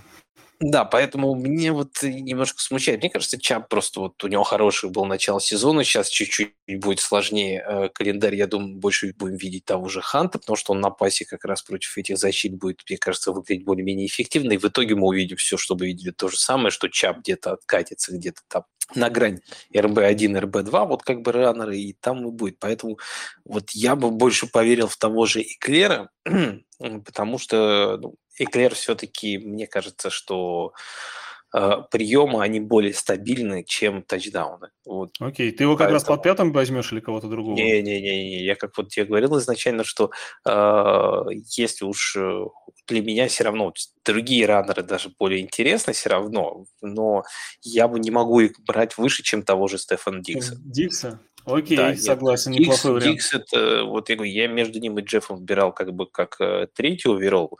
Я тут согласен, что мне нравится тоже Здесь, здесь, понимаешь, как бы он, видно, что играет в одном из лучших нападений, который просто там клепает 30 очков за, за одну половину спокойно, и потом как бы дает еще ну, ему да. отдохнуть. Он может там набрать 20 с лишним очков и одну четверть не играть.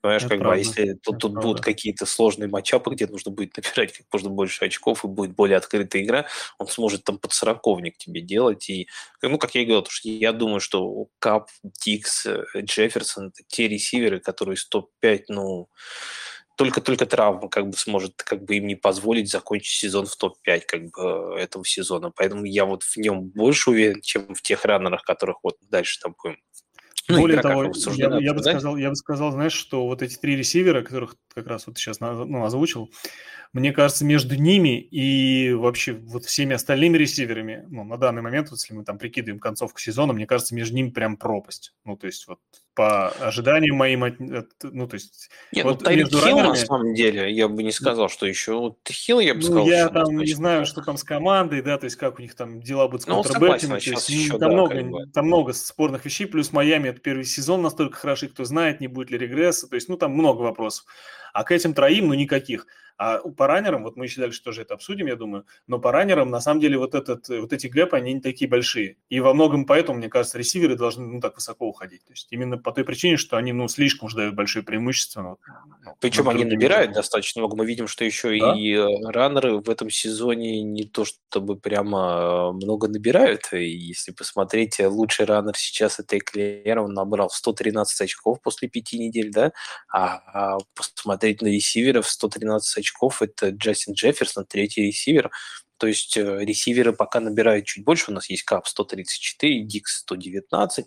То есть, ну, ну да, но если вот смотреть все-таки, знаешь, там типа не над друг другом по позиции, потому что это все-таки не настолько важно, это скорее важны вот эти дельты будут уже, когда мы рассматриваем игроков уровня флекса, кто там больше раннер или ресивера набирают, а именно так, ну, мне кажется, более как бы, ну, ос... не то что осмысленно, репрезентативно сравнивать преимущество условно вот этих вот там трех первых ресиверов или трех не, первых не, раннеров здесь, на 13 здесь, там условно. Вот не, не, здесь я, я, не я понял, да, ага. я не к этому хотел сказать, хотел сказать, что э, это ресиверы, которые набирают набирают сейчас на данный момент просто не меньше, чем раннеры, и они да, просто, да, да, скорее конечно. всего, меньше как бы набирать не будут. Поэтому вот да, я, да, я да, думаю, да, что я бы их все равно взял на всеми остальными раннерами, как ты правильно говоришь, в них там э, можно ошибиться намного больше, чем вот в этих игроках. Так что твой выбор номер под шестым номером, ты кого возьмешь? Ну, мне уже ничего не остается, как взять э, Экелера, которого я не взял на предыдущем выборе. То есть я тут свои, своих раннеров все добираю, но тут как бы уже Чап ушел, поэтому у меня других вариантов нет. Ну, точнее так, все-таки, конечно, Тейлор и Макафри, ну, это очень там талантливые игроки и все прочее, но я как бы объясню, почему взял не их. Тут, я думаю, про Келлера уже говорить больше не надо. Ты ну, сам много про него уже сказал, как бы верные все вещи, то есть тут как бы уж больше особо не добавишь. Но единственное, вот мое сомнение, я говорил про линию, но опять же, последние две игры вполне все пошло, ну, как бы даже у этой линии нападения что-то начало получаться. Вот, а почему я не, не беру здесь именно Келлера, почему я считаю, что гэп до Макафри и особенно Тейлора есть, до Макафри еще не знаю, то есть Макафри вот, ну, как-то близко, мне кажется, сюда где-то находится, но тем не менее, тем не менее. А, там нападение какое-то, ну, как бы, кого-то сильно хуже, и там тренер уволили. Черт тебе знает, что там дальше будет. Вот, вот в чем проблема.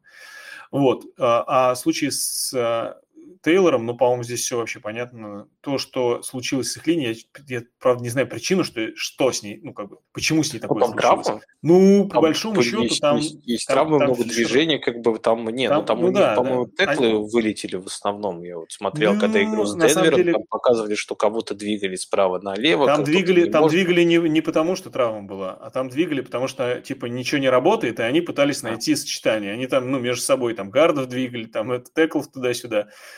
там это меняли. Перед сезоном э, Индианаполис, насколько я помню, э, не продлил Фишер, это был левый текл. И, по-моему, он сейчас свободный агент. И он, в принципе, играл, ну, хорошо. То есть, ну, все помнят, линия Индианаполиса была, собственно, сам, и достается самой высокооплачиваемой линией в лиге. Ну, может быть, сейчас уже вторая после Кливленда, после того, как Фишер не, не остался. Не знаю, надо смотреть, там, боюсь ошибиться, но точно одна из двух, да, самых дорогих линий в лиге. Две команды, которые дико вложились в линию, и у Кливленда мы видим, что она работает, ну, ничего не, не испортилось. У Индианаполиса все стало плохо. На пас-блоке творится вообще ужас. То есть, ну, вот все претензии к Райану принимаются, но то, что твоей этого линия, ну, то есть, это ужасно. У него да, времени да, там да, совсем да. нет. Вот. И удивительно, что okay. и на ранблоке это все сломалось. То есть, ну, э, тот же там, те, те же вели, величайшие ребята, да, там, как Нельсон, который, ну, там, типа, лучший гард лиги, там, все, там, суперзвезда. Что с ним случилось, непонятно. Один ключевой блок за игру, все остальное там, ну, как будто он, не знаю, стал тяжелее, как будто он медленнее. Не понимаю, что происходит. В общем, очень странные какие-то вещи но в чем бы ни была причина такой, такого даунгрейда линии, она случилась. И вот, ну, мы сейчас видим, что Тейлор не может играть. Это же дело не в том, что Тейлор внезапно просто потерял весь свой талант. Просто если посмотреть, сколько было в прошлом году ярдов до контакта и сейчас, ну, там, блин, там разница какая-то. Ну, там, то ли было три ярда, стало один, то ли что-то такое. Ну, то есть, вообще дикая разница, по большому счету. Так, ну, давай, давай еще про Тейлора. Вот, поэтому я взял, поэтому я поговорим. Да, да, да. да. Но это потому, что знаешь, объясняю через это. Почему, да, я понял. Но, знаешь, я вот еще добавил бы по Эклеру такую вещь, то, что mm-hmm. вот мне нравится то, что он больше всех ресепшенов. Обычно как бы те, у кого много ресепшенов, раннеров, я их еще выше ценю, но если посмотреть по статистике и вот сравнить с прошлым годом, который был настолько успешным еще у Эклера, у него в прошлом году они его использовали и как на приеме, и как раннера на голлайне. А в этом году Эклер потерял э, свою работу на голлайне, мы видим, что они намного чаще начали, они вообще начали сезон использовать и Келли, еще и Сони Мишеля зачем-то. Я не очень понял, зачем нужен был вот такой большой комитет. Потом вот последние две игры, как раз когда Эклер начал э, лучше э, показывать цифры, эти были уже игры вместе Келли, как бы только Эклер. Мишель почти не играл в этих двух последних играх, и вот он начал набирать. Я думаю, они приблизительно, ну, ну мне не очень нравится Стейли, их тренер, он может придумать любую ерунду, потому что ну, он очень странные вещи очень там делает, как бы имеет как бы такого квотера, как Хербит, из него делает, по сути, ту. Ну, не знаю, я говорю, как бы очень странное решение, но я думаю, все-таки Клер именно с Келли будут продолжать делить бэкфилды, и вот если так все будет продолжаться, и у него даже не будет голлайна, но будет вот такая как бы работа на пасе, это будет э, уже как бы неплохая как бы... Ну, верх РБ-1 так и останется, я думаю. Да-да-да, я думаю тоже вот Эклер как бы в топ-6 раннеров, я думаю, ну, тяжело. Ну, и опять же, есть не травма, есть что, я думаю, у него... Вот Чам, я, честно не верю, что он закончит в топ-5, там, топ-6 как бы э, раннеров этого сезона. А в Эклер все равно вот верю, что вот он, у него точно будет пол, и э, вот за счет этих ресепшенов его продакшн никуда не денется.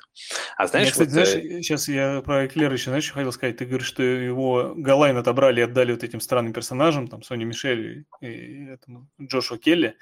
А, я думал, что это, ну, как бы и процент снэпов, на самом деле, у Келлера стал довольно низкий. Да, да. Ну, э, меньше, меньше, да. 5 процентов, 60. Как говорили, хотят вот. его разгрузить. Я думал, что да, они его хотят разгрузить, типа, и его поберечь. Но после того, как я увидел, что они э, супер переломанного, чуть ли не там с ребром, который пытается проткнуть легкое Джо, этого самого Джастина Херберта выпустили на поле, я сомневаюсь, что дело в этом. Может, они просто, ну, типа, бросают монетку и выбирают, что будут делать. Такие, а, вот дадим голлайн. Ну, то есть логики не вижу. Ну, причем, да, с учетом того, что прошлый сезон показал, Эклер на голлайне это выглядел хорошо, ему не сказать, что да, он небольшой, он не ну, супер. может, увидели, что линия рада. плохо работает, и решили, типа, ну ладно, не будем тогда его убивать. Да, как бы линия плохо работает, давайте поставим еще плохого раненбека рядом в нее, как бы, ну, может, да. у него получится лучше как-то. Ну, не знаю, как бы вот это немножко странно, но все равно у Эклер, мне кажется, есть хороший пол и хороший очень потолок. И я вижу его выше, чем у Чама. И вот на самом деле под седьмым номером, знаешь, я возьму, вот ты говорил про Тейлора, сравнивал еще с Макафри, мне эти два раннера очень нравятся, но я вот есть, наверное, еще один раннер, которого я бы, наверное, взял выше и Макафри сейчас, и Тейлора. Ну вот с, с Макафри немножко вот близко они, не, ну я бы, наверное, сейчас, с учетом того, что сейчас поменялся тренер, поменялся квотер, неизвестно еще там вернется, вернется Бейкер, может быть, сейчас там еще и координатора уволят. Ну, короче говоря, большие перемены в Каролине, я не знаю, как они отразятся на ну, Макафри. Да, да, да, Поэтому я, знаешь, чтобы быть более-менее уверенным, я бы взял, наверное, Дерека Хенри.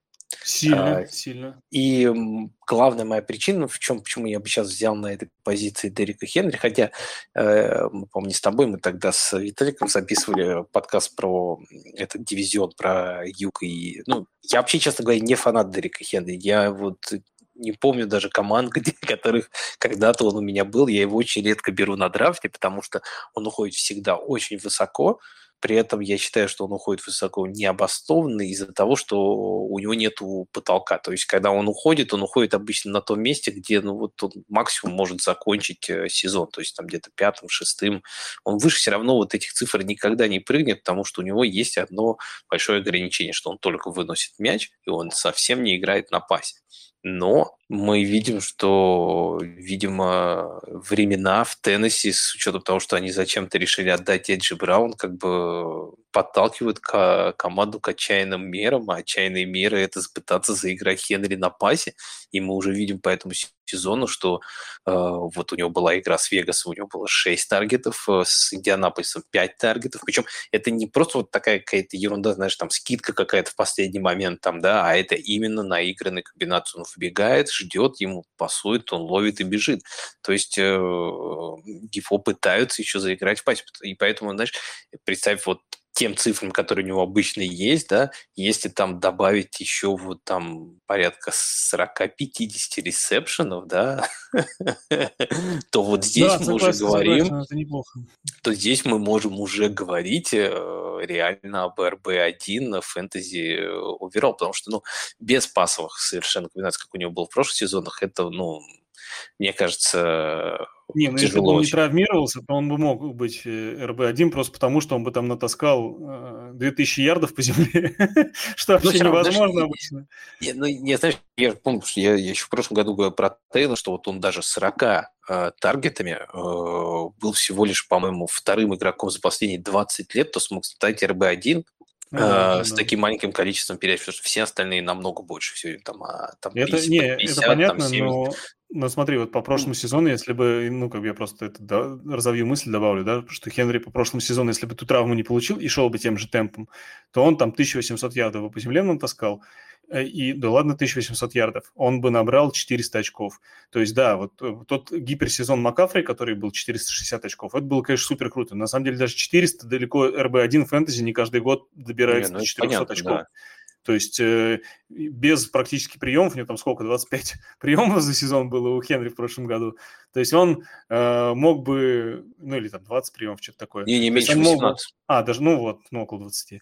То он бы мог 400 очков набрать, ну то есть это было бы чудо. Но травма подвела. Да, я с тобой согласен. Но единственное, что начало сезона был не очень э, хороший, там как раз и э, линия так ну как, просела, назовем это так. И сам Хенри как-то вот, ну, то есть у него уже обычная игра устроена, да, он там типа первый там четверти разгоняет, а потом в последней там или в третьей или в четвертой четверти начинает просто как молот крушить. Но вот первые две игры он как-то вот так и не начал крушить. Я думал уже, ну что, все что ли? Ну типа, Но да, последние игры что-то как-то начал показывать, я с тобой согласен. Вот как бы если такая, ну, тенденция Нет, продолжится, знаешь, то да. Еще, еще то на да. второй неделе все-таки они играли с Баффало. Вот э, первая, да, неделя с Giants у него совершенно не, ну, не то, что совершенно не удалось. Там 20 э, выносов, 82 ярда, не очень хороший показатель. Во второй неделе Баффало у него всего лишь 13 выносов на 25 ярдов, хотя тачдаун был, да. Но, ну, Баффало есть Баффало. Мне кажется, Теннесси просто сейчас не в состоянии с ними играть и как-то конкурировать. А вот дальше Вегасом уже 20 выносов, 85 э, ярдов, 6 еще таргетов, 5 приемов на 58 ярдов. То есть, ну, вот я говорю, вот представляешь, вот, вот если ему хотя бы там вот другая игра у него с Индианаполисом 5 таргетов, 3 ресепшн, 33 ярда, если вот еще там по 10, 6, 10 очков он будет набирать еще и на приеме тебе каждую игру, это ну да, конец, да. конец сезона у него может быть фантастический, если вот даже вот такие цифры, как он сейчас показывает, не такие умопомрачительные, как вот в прошлом сезоне, у него там были 157, 140 игр, там, ну, там, конечно, фантастика была, по три тачдауна он там заносил, но, опять же, как ты говоришь, как бы, мне кажется, правда, он еще по ходу сезона прибавляет, и э, команда Теннесси сейчас тоже намного лучше выглядит, чем по началу сезона, мне кажется. Хотя у них там, правда, с пасовой игрой немного есть, конечно, все равно проблемы, и эти проблемы, я думаю... Но, тем не менее, получше тоже стало. Вот, тоже ну, получше. Ну, получше, получше стало, но все равно. Ну, вынос порой... пошел, плей-экшены пошли, и все. Да, хотя бы это, да, более-менее. Но все равно Теннехилл бросает порой полную дичь ну, какую-то, да. и там ну, ловить особо так... некому. Ну, да. Always это, has been, как говорится. Да. Вы это видели. Самое главное, что если вынос работает, то видите, что эта команда более-менее набирает. Плюс как бы то, что отсутствие как бы ресиверов, видимо, подтолкнуло тренерский штаб такой отчаянной мере, как э, заигрыванию Хенри на, на пасе, поэтому для владельцев вот как раз Хенри, мне кажется, это хороший очень плюс. И вот если говорить про драфт сейчас, я бы вот, наверное, Хенри сейчас брал выше, чем а, а, вот и Макафри, и Тейлора. Так что Давай, твоя очередь. Интересно, не, ну насчет выше Тейлора я прям точно согласен. Насчет Макафри, вот мне кажется, где-то рядом, но, в принципе, неплохо, неплохо, согласен. Дальше, смотри, у меня вот ну, следующий, я даже как бы заспойлерю, возможно, следующие два выбора, потому что между ними выбираю, то есть поэтому я не могу, наверное, отдельно рассуждать. Может быть, ты, конечно, у меня украдешь игрока, но я, честно говоря, не верю. А может, зря. В общем, следующие, следующие два, нет, следующие два игрока, которые у меня как бы вот в моем понимании должны быть уже дальше, это не раненбеки и не ресиверы. И здесь я выбираю между Джошем Алленом внезапно и Трэвисом Келси. Сейчас я расскажу, почему. А, первое, ну, как бы, как я говорил, это еще перед этим сезоном по поводу Келси, да, а, многие люди там говорят, что нет, надо там было, например, Эндрюса выше брать и так далее. А, и может быть, да, по сезону, кажется, они были правы, но в чем идея, почему Келси не первый год уже, я считаю, достоин первого раунда, и вот, ну, как бы это очередной раз подтверждается, потому что каждый год бывает так, что есть два или три рани... э, тайтенда, которые набирают вот прям намного больше остальных. На самом деле есть пять где-то обычно тайтендов, которые набирают больше остальных, но вот два или три есть, которые прям вот намного-намного больше остальных. То есть они делают просто там, ну, типа, под конец сезона там плюс 140 очков к восьмому тайтенду или плюс там 100 очков в худшем случае. Ну, то есть реально, не, ну, огромные цифры даже в среднем на одну игру преимущество, которое вы получаете над соперником. То есть важно же э, взять не просто игрока, который много очков набирает, а который ну, будет набирать больше очков, чем игроки соперника. То есть вот. Э, и в случае с раннинбеками и ресиверами обычно все-таки э, ну, более-менее равные игроки находятся у, вас и вашего соперника. То есть там разница, ну, по крайней мере, в среднем, да, понятно, что кто-то удачно стартовал, кто-то нет, но в среднем она будет несколько, там, одно очко, там, два, по крайней мере, в начале сезона. А, вот. А в случае с Келси вы получаете огромный boost. И прикол в том, что в отличие от других таких тайтендов, которые ну, в свое время да, получали, ну, у них были крутые сезоны. Когда-то, помним, это был Зак когда-то это был а, тот же Марк Эндрюс, когда-то был Джордж Киттл, а, значит, этот Уоллер – но прикол в том, что каждый год это был какой-то другой тайтен. То есть никто не знал, кто, кто в этот раз выстрелит. Но каждый год в этих супер топчиках всегда был Келси. Поэтому, ну, очевидный как бы вывод из этого, что предсказать второго там или третьего топчика, ну, не так-то просто. Ну да, в этом году выяснилось, что Эндрюса, похоже, предсказали. Но как бы далеко не каждый год это получается. А с Келси как бы предсказывать не надо. То есть пока он не постареет и не умрет на поле, видимо, он супер топчик в, в фэнтези и в лиге, в общем-то. Нужно это как бы понять, принять и драфтовать его высоко. Ну, то есть это реально выгодно. То есть можно посмотреть, это реально приводит к тому, что вы получаете огромный boost над соперником. То есть это причина, по которой Келси. А с Джошем Алленом ситуация примерно та же. То есть, да, всегда мы говорили, что есть некоторое количество квотеров, которые ну, должны вроде как давать э, преимущество над э, соперником, опять же. То есть последние особенно годы, да, мы стали говорить, что у нас все больше в лиге э, квотербеков, ну, либо квотербеков двойной угрозы, либо пасующих, но которые еще при этом частенько задействуют ноги. И если эти квотербеки еще, ну, как бы у них сильное нападение, то есть объемное, он набирает много очков как пасующий, и еще и ногами, то обычно эти квотербеки вбираются выше других, и они действительно в большинстве своем э, приносят вам результат. Но так или иначе, каждый год у нас получается так, что есть те, кто э, ну, не оправдывает возложенных ожиданий. Ну, в этом году, например, Кайлер Мюррей, да, ну, пока очевидно, как бы ни по очкам, ни по игре, это, ну, не то, что от него ожидали. Каждый год это разный, но вот Джош Аллен последние годы, опять же, стабильно является, ну, в, ну, находится в топе фэнтези. Причем не просто в топе, а подает большой boost над э, ну, другими квотербеками. То есть он реально как Келси, по сути, оказывается, только среди квотербеков. И да, последние годы чуть стало ну, как бы более популярно выбирать квотеров выше, да, еще там, не знаю, пять лет назад квотеров брали только в самом низу, ну, не считая тех людей, которые там э, Том Брейди в первом раунде брали, и потом Роба Гронковски, всю, всю нью-йоркскую патриотскую банду себе.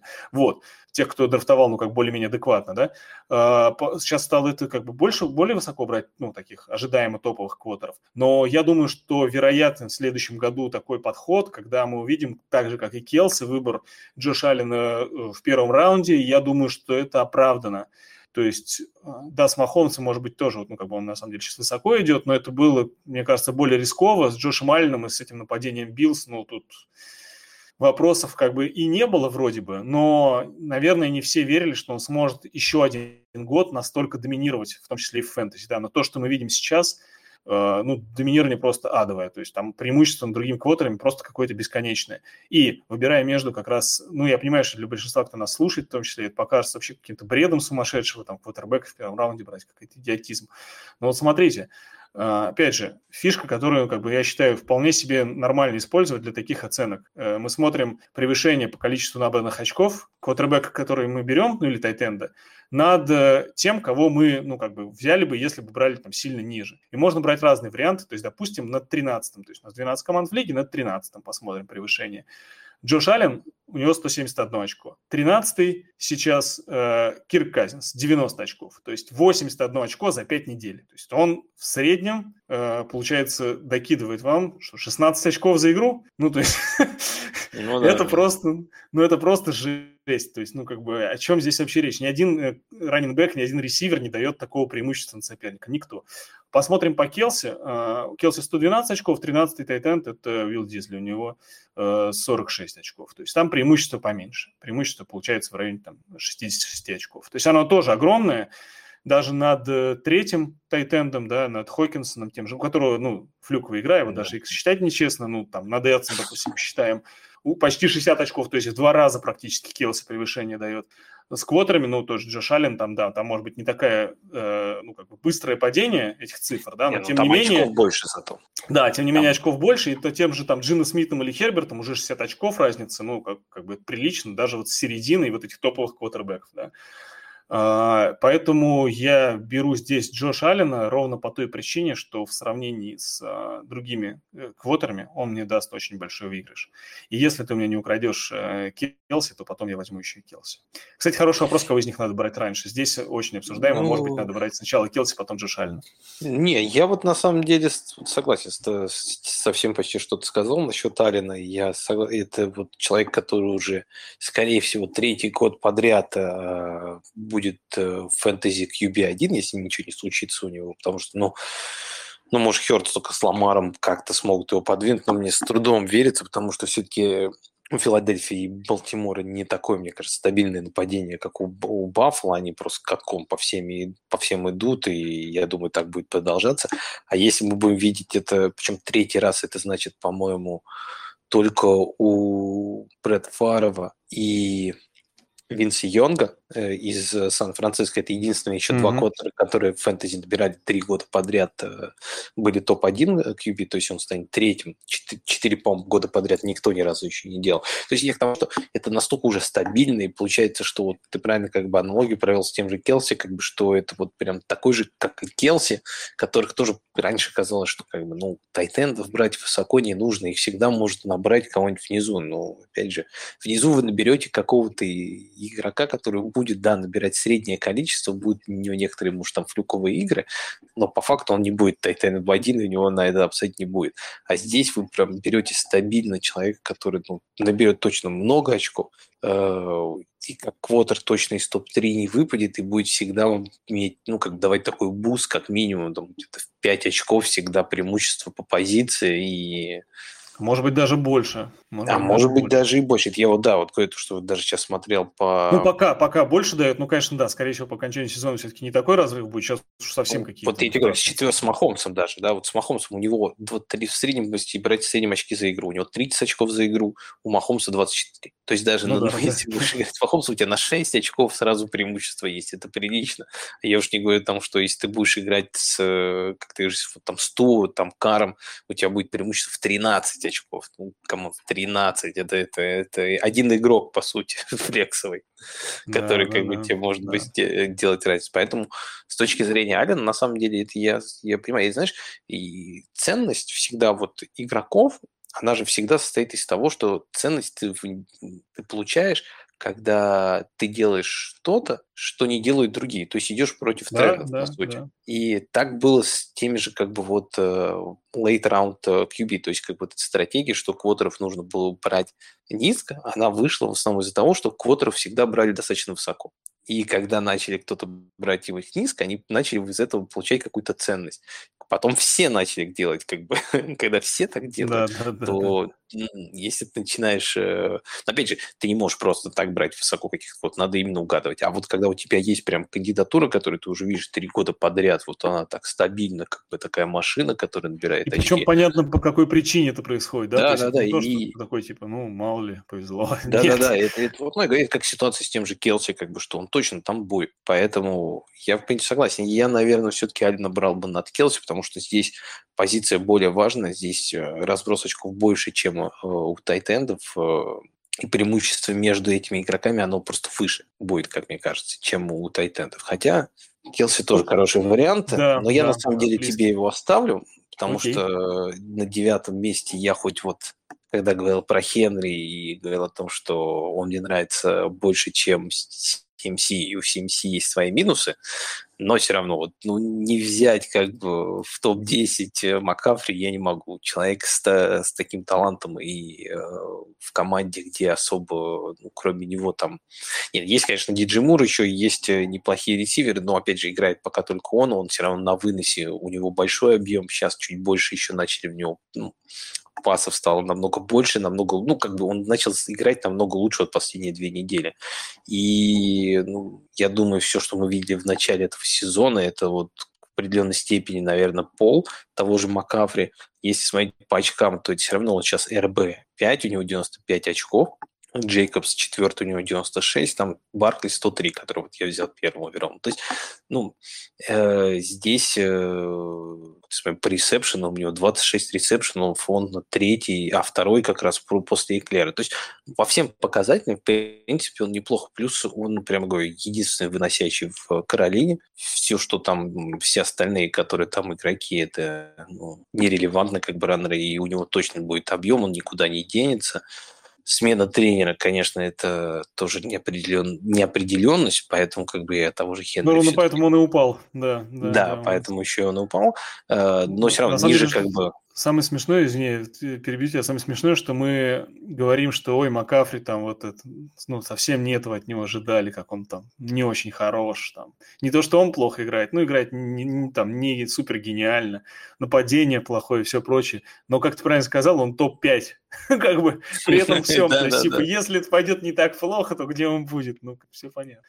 Но у него очень мало тачдаунов тоже, опять же, как и у команды, у него всего лишь три тачдауна, один на приеме, два на вынос, э, на вынесе, там, например, например, у Эклера у них уже 5, там у Баркли 4, по-моему. Ну, то есть, у Чаба, э, у Чаба 7 только по земле.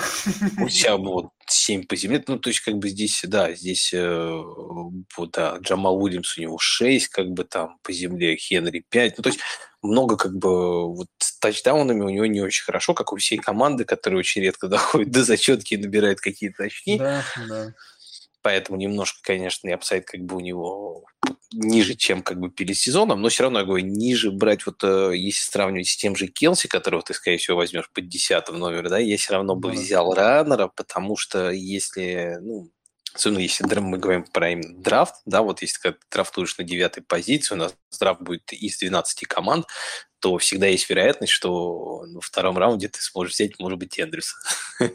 Если ну что, да, все... да, есть такое, есть такое. Да, а вот все остальные там ниже раннеры, которые будут ходить, мне кажется, там еще будет ну, еще опять больше же, Макафри апсайт на РБ-1 по-прежнему, даже сейчас, даже со да, да, да, проблемы как бы есть. Да. Согласен с тобой. Окей, окей. Ну да, действительно, я беру Келси э, десятым, и я тут, пожалуй, только скажу, что, ну, как бы, вот ты про Эндрюса тут сказал, да, но все-таки, мне кажется, в сравнении с Эндрюсом, ну, помимо того, что мы говорили, что с Келси ты всегда уверен, а с Эндрюсами ты иногда можешь ошибиться, а, Тут, опять же, у Эндрюса пока довольно большое количество тачдаунов на приеме. Да, понятно, у Келси тоже там полно, но вот в сравнении с другими теми же тайтендами, кто знает... Сколько как... было в понедельник? Сколько у него там? Четыре да, было? Четыре, четыре. Ну, если, ну, ну, если их отнять, то у Эндрюса до этого было как бы больше, да, то есть, ну не знаю, э, тут может тоже не все так стабильно пойти с э, тачдаунами, может и Ламар больше начать забирать их э, ногами, да, там вблизи, в Red Zone, кто знает. Но, ладно, про Эндрюса сейчас не будем. Келси уже, я только что говорил, да, мы обсудили причину, по которым его надо брать высоко и по которым он заслуживает этого пика. И действительно, я бы его брал. И опять же, я повторюсь еще раз, то, что над этим еще подумать стоит, кого все-таки выше надо брать, Джош Аллен или Келси. На следующий год такой себе а, а, оставляю как-то зазубринку, надо будет вспомнить про это еще. Но пока кажется так, Келси десятый, и вот буду ждать, собственно, все обсудили, наверное, мало чего можно сказать. Давай твой одиннадцатый пик. Давай, у нас, у нас последние два как раз пика будут. Я, знаешь, под одиннадцатым, может быть, э, небольшую глупость сделаю, такой немного фан-пик, который, наверное... Как я на четвертом пике, да? Когда взял Чаба. Ну, приблизительно, да. Вот игрок, с которым мне очень нравился перед сезоном, я его старался везде брать, и то, как он начал сезон, меня совершенно, ну, не то, что разочаровало, наоборот, порадовало. Я думаю, дальше хуже не будет. Я изначально говорил, что этот игрок может быть Купер Капом этого года, и это Амон Рассен Браун. Игрок, который постоянно почти играет, во-первых, в команде, которая добирает больше всех очков, ну и еще больше и больше всех пропускает, то есть прям фэнтези счастье как бы для, для, для игроков тут всегда как бы и игроки, получается, как бы всегда задействованы и всегда получает очки.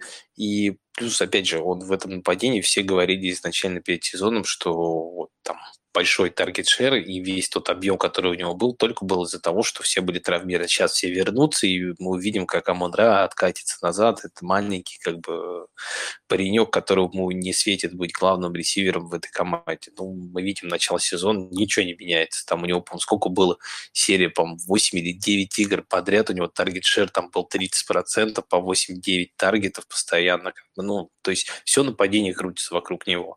И я вот мы про это как раз в подкасте, по-моему, с Мишей обсуждали, еще в чатике с Денисом э, это обсуждали, что я говорю, что есть такое как бы ну, убеждение, такая ну, дилемма, что ли, как бы вот такой как бы ну, в футболе у американских многих э, фэнтези-аналитиков э, вопрос, что таргеты – это переходящая как бы такая вещь или это зарабатывающаяся. То есть как бы есть некоторые как бы аналитики, которые считают, что таргеты зарабатываются за счет талантов как бы игроков, а другие считают, что они просто вот, ну, один уходит, на его место стоит другой, поэтому ему переходят все таргеты.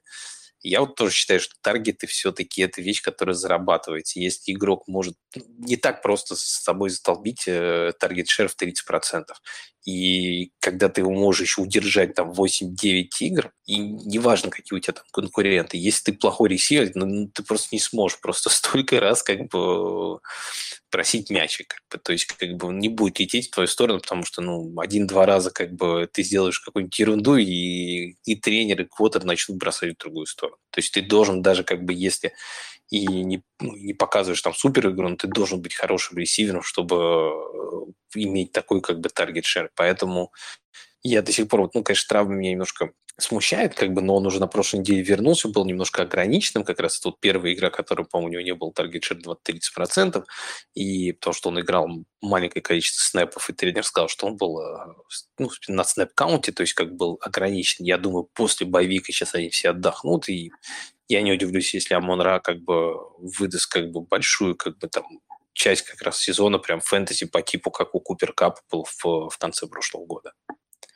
Вот. Слушай, ну интересно, да, так понятно, что ну как бы по какой причине ты берешь э, все такое прочее. Ну, то есть не то, что это только личные симпатии, но как бы цифры, все за вопросов нет. Ну, Единственное, да, что есть... у меня есть, кажется, игрок, который вот все-таки должен выше уходить и он тоже принимающий, вот, единственный, пожалуй, который... Сейчас, можно я единственное, что, давай, единственное давай. что скажу, что добавлю по Амунра, что если мы берем а, очки за игру, да, то у него 20 среднем очков за игру, и он идет сейчас э, шестым э, ресивером. Ну, тут буквально у него Тарик Хилл, Деванте Адамс и Амунра, у них там десятые, как бы разница в десятых, там 22 в среднем очко да, за игру да, да, у Джефферсона, Дикса 24, Купер Капа 26. То есть вот Дикс Кап и Джефферсон, они от них отрываются, а это, в принципе, вот более-менее э, равные такие игроки между собой, еще 19,5 в среднем за игру у Маркиза Брауна. Ну, Маркиз Браун немножко другое. Вот я на самом деле как бы думаю, что ты выберешь кого-то из Деванта Адамса и Тарика Хилла.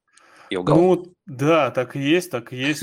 А, хотя, конечно, как ты понимаешь, очень велика у меня велик соблазн взять Майка Эванса, но все-таки чуть рановато. Вот. Я, я, я за Майка Эванса возьму пивом, как известно. Вот. Наши, наши пари, заключенные там в рамках подкаста, напомню. Да, что-то не, не, не выстоял, да. Да, да. ну вот, все-таки почему я все-таки думаю, что выше Амон-Ра нужно было брать игрока, которого я возьму. Э, собственно, я возьму Адамса. По той причине, что мне кажется, несмотря на то, что да, вот те цифры, которые ты говорил и так далее, но мне кажется, что все-таки, ну, на мой взгляд, на мой вкус, э, а, Давант Адамс – это более талантливый игрок, чем Монра. Ну, с этим можно быть не согласным, но мне кажется, как бы это очень крутой, просто принимающий. Опять же, сравнивать квотербеков этих команд, но Гофф оказался не совсем уж прям полным нулем, но при всех его там плюсах-минусах, мне кажется, что Дерек Карр все-таки получше как квотербек. Вот. Э, точнее, даже, может быть, не столько лучше, стабильней, что ли, я не знаю. Ну, вот что-то такое. Тут, опять, если как бы сравнивать с другими... Знаешь, с, другими... с одной стороны, я с тобой соглашусь, извини, просто хочу сказать, что ты не забывай, что Детройт, ну, хотя на самом деле не, не те и другие идут 1-4, мне что-то казалось, да, да, да, да, да. Вегас да. частенько отыгрывается там, ну, то есть у них как бы есть такое.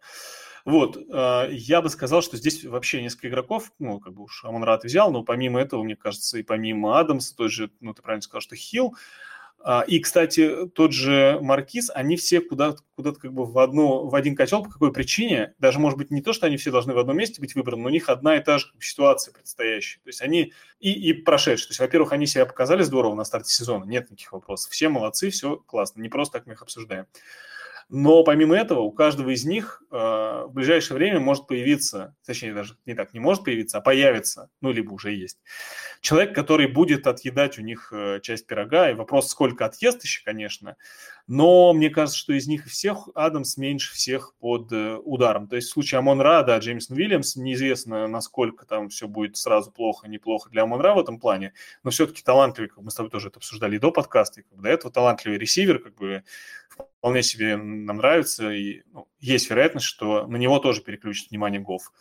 А, это как бы что касается Амона Ра, что касается Тайрика Хилла. Ну, у него есть Джейлен Уоддл, а тут еще и с квотербеками пока не все понятно. Если Туа вроде как внезапно даже мог там всех прокормить, то сейчас непонятно, как будет. А Джейлен Уоддл, ну, как бы это при всем уважении не Джеймисон Уильямс и не э, Ренфроу, на мой взгляд. Это вообще другого уровня таланта. Очень крутой, очень крутой Джейлен Уоддл просто. И как бы он в НФЛ, ну, как теперь уже понятно, влетел как влитой. То есть здесь он прям, прям хорош.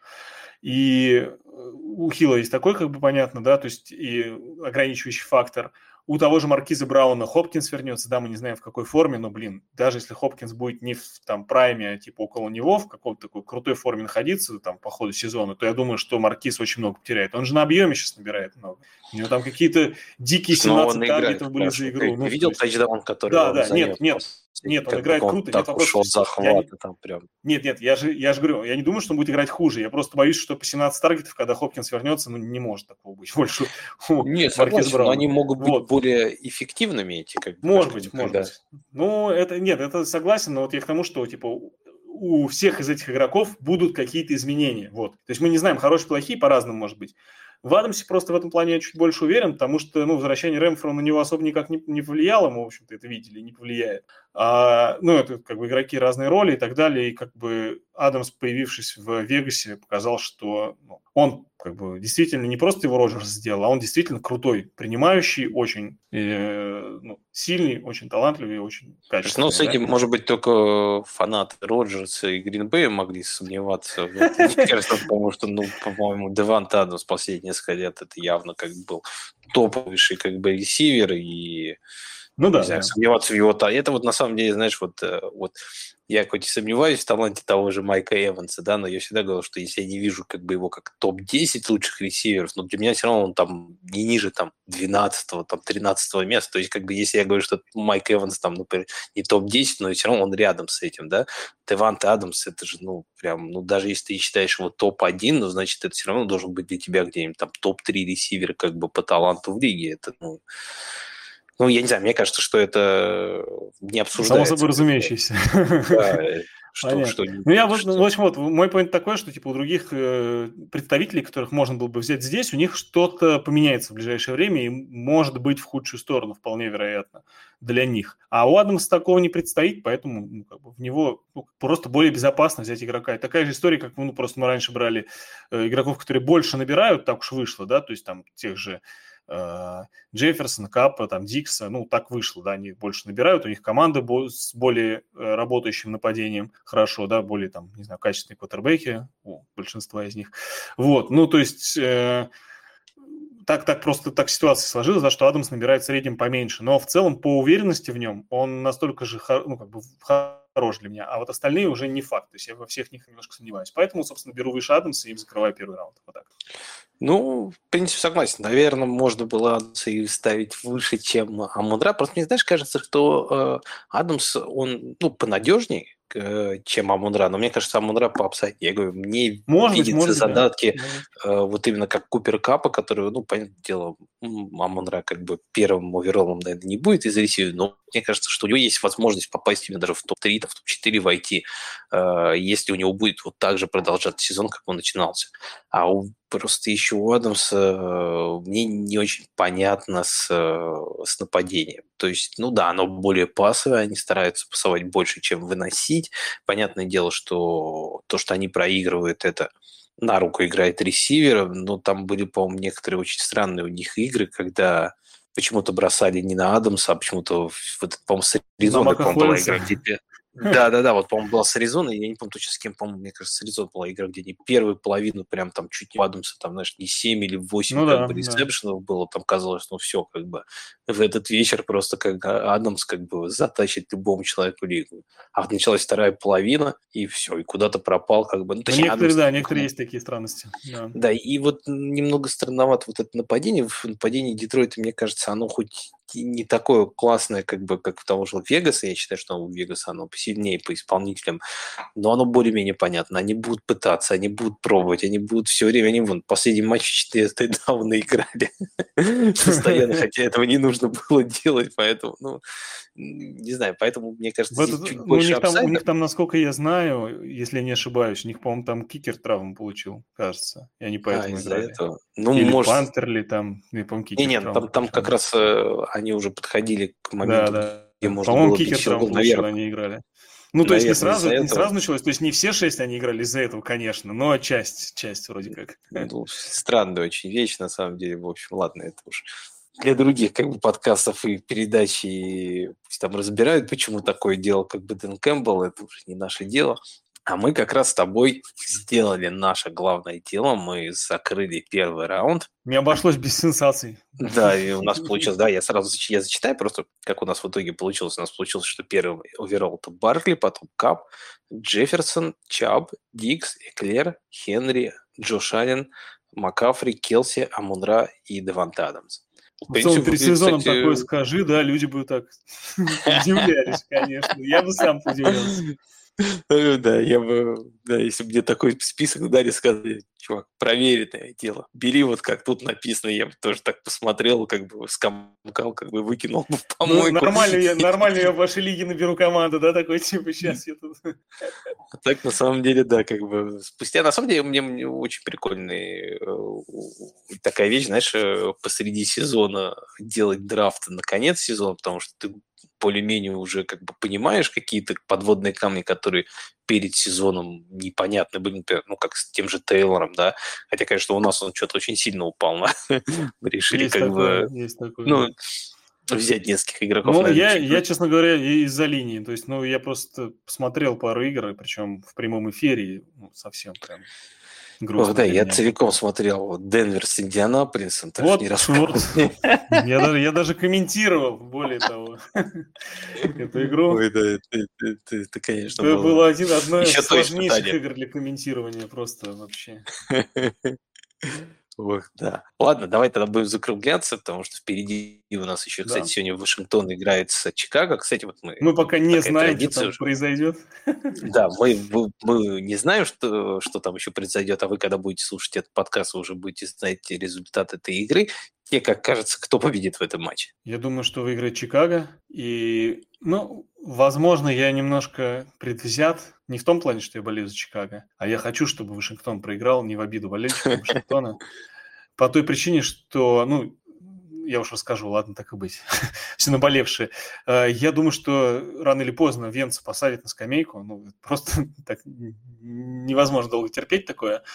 И дальше вопрос, типа, кто появится на поле. Я думаю, что если у Вашингтона еще будут оставаться шансы на плей-офф, то на поле выйдет Хайнекен. Ну, просто потому, что он уверен, ну, как бы такой, типа, чувак, который не испортит однозначно. Он, конечно, не выиграет особо там чего-то такого серьезного, но он может не испортить.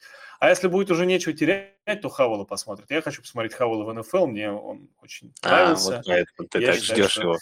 Да, я считаю, что шанс есть, да, поэтому как бы вот мне интересно, чтобы, конечно, Вашингтон шел как можно похуже, тогда есть шанс увидеть. И я думаю, что для некоторых болельщиков Вашингтона этот вариант тоже не самый худший, потому что, ну, какой смысл как бы смотреть на то, что команда будет пытаться ну, выиграть побольше матчей и заработать пик похуже, ну, такое. Ты знаешь, что, кстати, у букмекеров э, фаворит небольшой этой игры э, Вашингтон, хоть и играет в гостях, команда 1-4 приезжает к команде, которая идет 2-3, и все равно они фавориты в этой игре. Так что интересно, конечно, будет игра. Я на самом деле тоже бы, если так выбирать, поставил бы на Чикаго. Мне более-менее, ну, более понятно, как играет Чикаго. Вашингтон вот... Ну, защита э, их, опять же.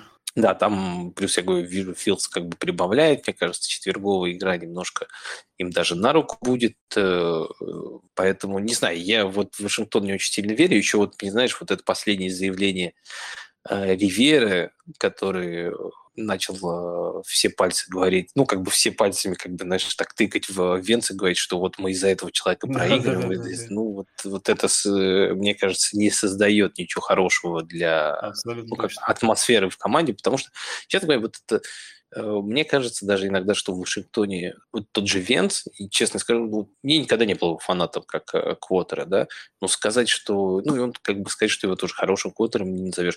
Но вот в Вашингтоне то, что он играет, сказать, что он прям так ужасен, только из-за него команда проигрывает, это вот... Не, не, только, не только из него, но он действительно не очень хорош, то есть тут, тут касается не только перехватов там, да, как его вот этих, но и того, ну, как он застаивается в конверте, он так и не научился вот, ну, как бы таймингу, который нужен в НФЛ. Да, То есть он пришел, у него тогда был удачный сезон, и он как-то подумал, что так играть Согласен. можно. Так же, как это в северной своей этой Дакоте. А, Дакоте, блин, да. да, ну тут получается, вот, он, знаешь, вот по этой статистике, э, которую я как-то, по-моему, две недели или неделю назад смотрел, по проценту Э, давлений, которые ну, как бы превращаются в секи. То есть это, как, ну, на мой взгляд, это неплохой такой показатель, который э, дает нам понятие ну, как бы, о том, насколько именно квотербек является виной сека, на мой взгляд. То есть если просто количество пропущенных секов смотреть, там как бы линии ну, очень сильно участвуют. Да, понятно, что если линии там дырявые, то квотер будет много секов получать. А здесь, ну и плюс там среднее время до броска, да, вот эти два показателя, они в принципе определяют. У, у Венца, если я ничего не путаю, время до броска ну, медленнее, чем средний по лиге, правда, не сильно медленнее, близко к середине, но чуть медленнее, чем в среднем по лиге. И при этом у него процент конверсии давлений в секе топ-3 среди всех квотербеков стартовых. Ну, или топ-4, что-то такое. Ну, в смысле, топ-3 имеется в виду, что он меньше да. всех, да? Или, да, да. Или, или больше? Ну, более, больше всех, больше всех секов. Больше. Ну, как бы э, процент э, давлений, которые завершаются секами, у него ну, больше всех практически. То есть там на, наравне с ним э, Джастин Филдс, вот встретится два одиночества, как говорится, сегодня ночью, среди них, то есть Джастин Филдс uh, и Джо Борроу. И, по-моему, еще кто-то. Кто четвертый, я, честно говоря, не помню. Что-то так сходу. Может быть, они... Джо Борроу, на самом деле, Может... я читал, ну, точнее, не читал, смотрел его интервью. Он, кстати, сейчас очень прикольно делает подкасты с этим, с Колином Каухердом э, на волюме. Они каждую ага. неделю по 20-30 минут обсуждают, как бы там, прошлую неделю, ну, в основном их игру, и, ну, и просто э, обсуждают, как бы, позицию квотера игры. И Буру тогда говорил, сказал очень интересную тоже вещь, то, что про Секи. Он говорит, что Секи очень такой переоцененный э, показатель, потому что, он говорит, что, ну, например, вот у меня много секов там на третьих даунах. И я не вижу в этом никакой проблемы, потому что на третьих даунах, особенно когда у меня как бы длинные дистанции, я пытаюсь наоборот выждать как можно дольше времени, чтобы, ну, если маршрут что, раскрылись. Бы, да, чтобы маршрут раскрыть, и я бы смог как бы сделать передачу. Но не получится как бы раскрыться маршрут. Ну, меня снесут, как бы, ну и чего, как бы э, по отделам, от, ну, как говорит, как понятное дело, что если это не рядом с отчеткой, где можно пробить филгол, да, то, ну, снесут меня на пару я, ярдов чуть пораньше, как бы, ну, оттуда пробьем пант. Разницы никакой не будет. Но здесь хотя бы есть вероятность, что как бы если пройдет эта передача, мы сможем продвинуться дальше. Поэтому тут, ну, как бы Секи тоже в этом, такие вещи. В, в, нет, в этом есть смысл, и все-таки Джо Боро в прошлом году все-таки у него был а успешный знает, был пример. Да, у него был пример как бы успешного реализации этой истории, потому что если бы не было успешного примера, то я бы его сравнил с Джеймсом Винстоном, который когда-то говорил, что ну что такое перехват, это тоже переоценено, потому что, ну, если вы на третьем дауне бросаете передачу в глубину поля, там, с чужой зачетки, ну, это как пант пробить, зато есть шанс, типа, на бигплей. И в целом это было, ну, не лишено логики, но, к сожалению, не сработало. Ну, кстати, вот, на самом деле, говоря про перехваты, есть, ну, ну, типа, да, нет, ну, в этом, наверное, есть. Ну, мне кажется, все-таки Сейки, правда, менее такой э, определенный, как бы показать, чем перехват. Перехват ты сразу отдаешь передач. Но, с другой стороны, знаешь, вот я тоже еще про перехват, и то, что Ривера вот, кстати, говорил про Венца, что вот он, мы проиграли из-за того, что наш квота теряет мячи и отдает их другой команде. А, вот у того же Колина я слышал очень интересную мысль о том, что это вот прям подход и мысли прям, он говорил, что тренеров как бы там из 60-х годов, которые как бы, ну, 60-х как бы из прошлого, короче, как динозавров, которые ну, мы видим, что сейчас как бы не особо успешны в строении команд, В ну, отличие да. от, от тренеров, которые больше отталкиваются от нападения, которые наоборот, ну не то, что, конечно, поощряют своих э, квотеров, чтобы они как бы э, делали перехваты, да, но не делают из этого какой-то прям трагедии и прям все как бы, ну да, как бы у меня есть квотер, да, он много бросает, да, он часто, он бывает ошибается, он бывает вот, ну как Стаффорд, например, у Маквея, да. Стаффорд, ну да, да, тут еще вопрос перехват, перехват в red zone, кто-то там во flat бросает э, передачу, там типа когда игрок закрыт, и это pick six сразу же, это, ну, плохо. Ну, там, это, ну, да. Для команды. А если ты в центре поля потерял, где, ну, игрока в случае чего затэклит, он там не вернет особо перехват. Ну, ну плохо, это... конечно, но не, не смертельно. Да, Согласен. мне кажется, знаешь, вот и у них как раз такая философия у всех этих тренеров, которые вот больше от нападения строят команды, да, что не проблема, он потеряет, мы придумаем, как дальше набрать очки, потому что сейчас лига строится не от защиты, а от нападения все-таки. Мне кажется, сейчас нападение как бы превалирует над защитами. То есть, э, ну, если вот ты можешь выставить хорошее нападение, которое постоянно будет набирать очки, не так страшно, если ты пару раз потеряешь мячи за, за игру. И вот мне кажется, что вот в этом как бы то, что делает Ривера, и как сейчас он поступает с тем же Винцем, это вот э, лишь показывает его неумение как бы управлять командой и показывает то, что он мыслит как ну, динозавр, по сути, который, поэтому я думаю, что его скоро уже мы и не увидим тоже. Окей, Может окей, быть, как бы то ни было, ставки сделаны, мы на, на Чикаго да, ставим. Так что Миша, мы ставим надеюсь... на Чикаго.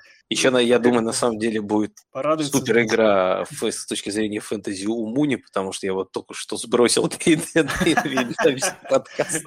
Отлично, отлично. Я чувствую 15 плюс очков, как бы он наберет, так что... А я Джастина Филдса в старт ставлю, так что я надеюсь, на что ножка не забежит. У меня тоже, у меня тоже Филдс где-то есть, как бы на сайте убрать сейчас еще. Херберт будет поставить состава. Сейчас, да, мы пойдем ставить и готовиться к четверговой игре. Да. Всем спасибо за внимание, Спасибо, что нас слушали. Смотрите футбол. Всем пока. Пока-пока.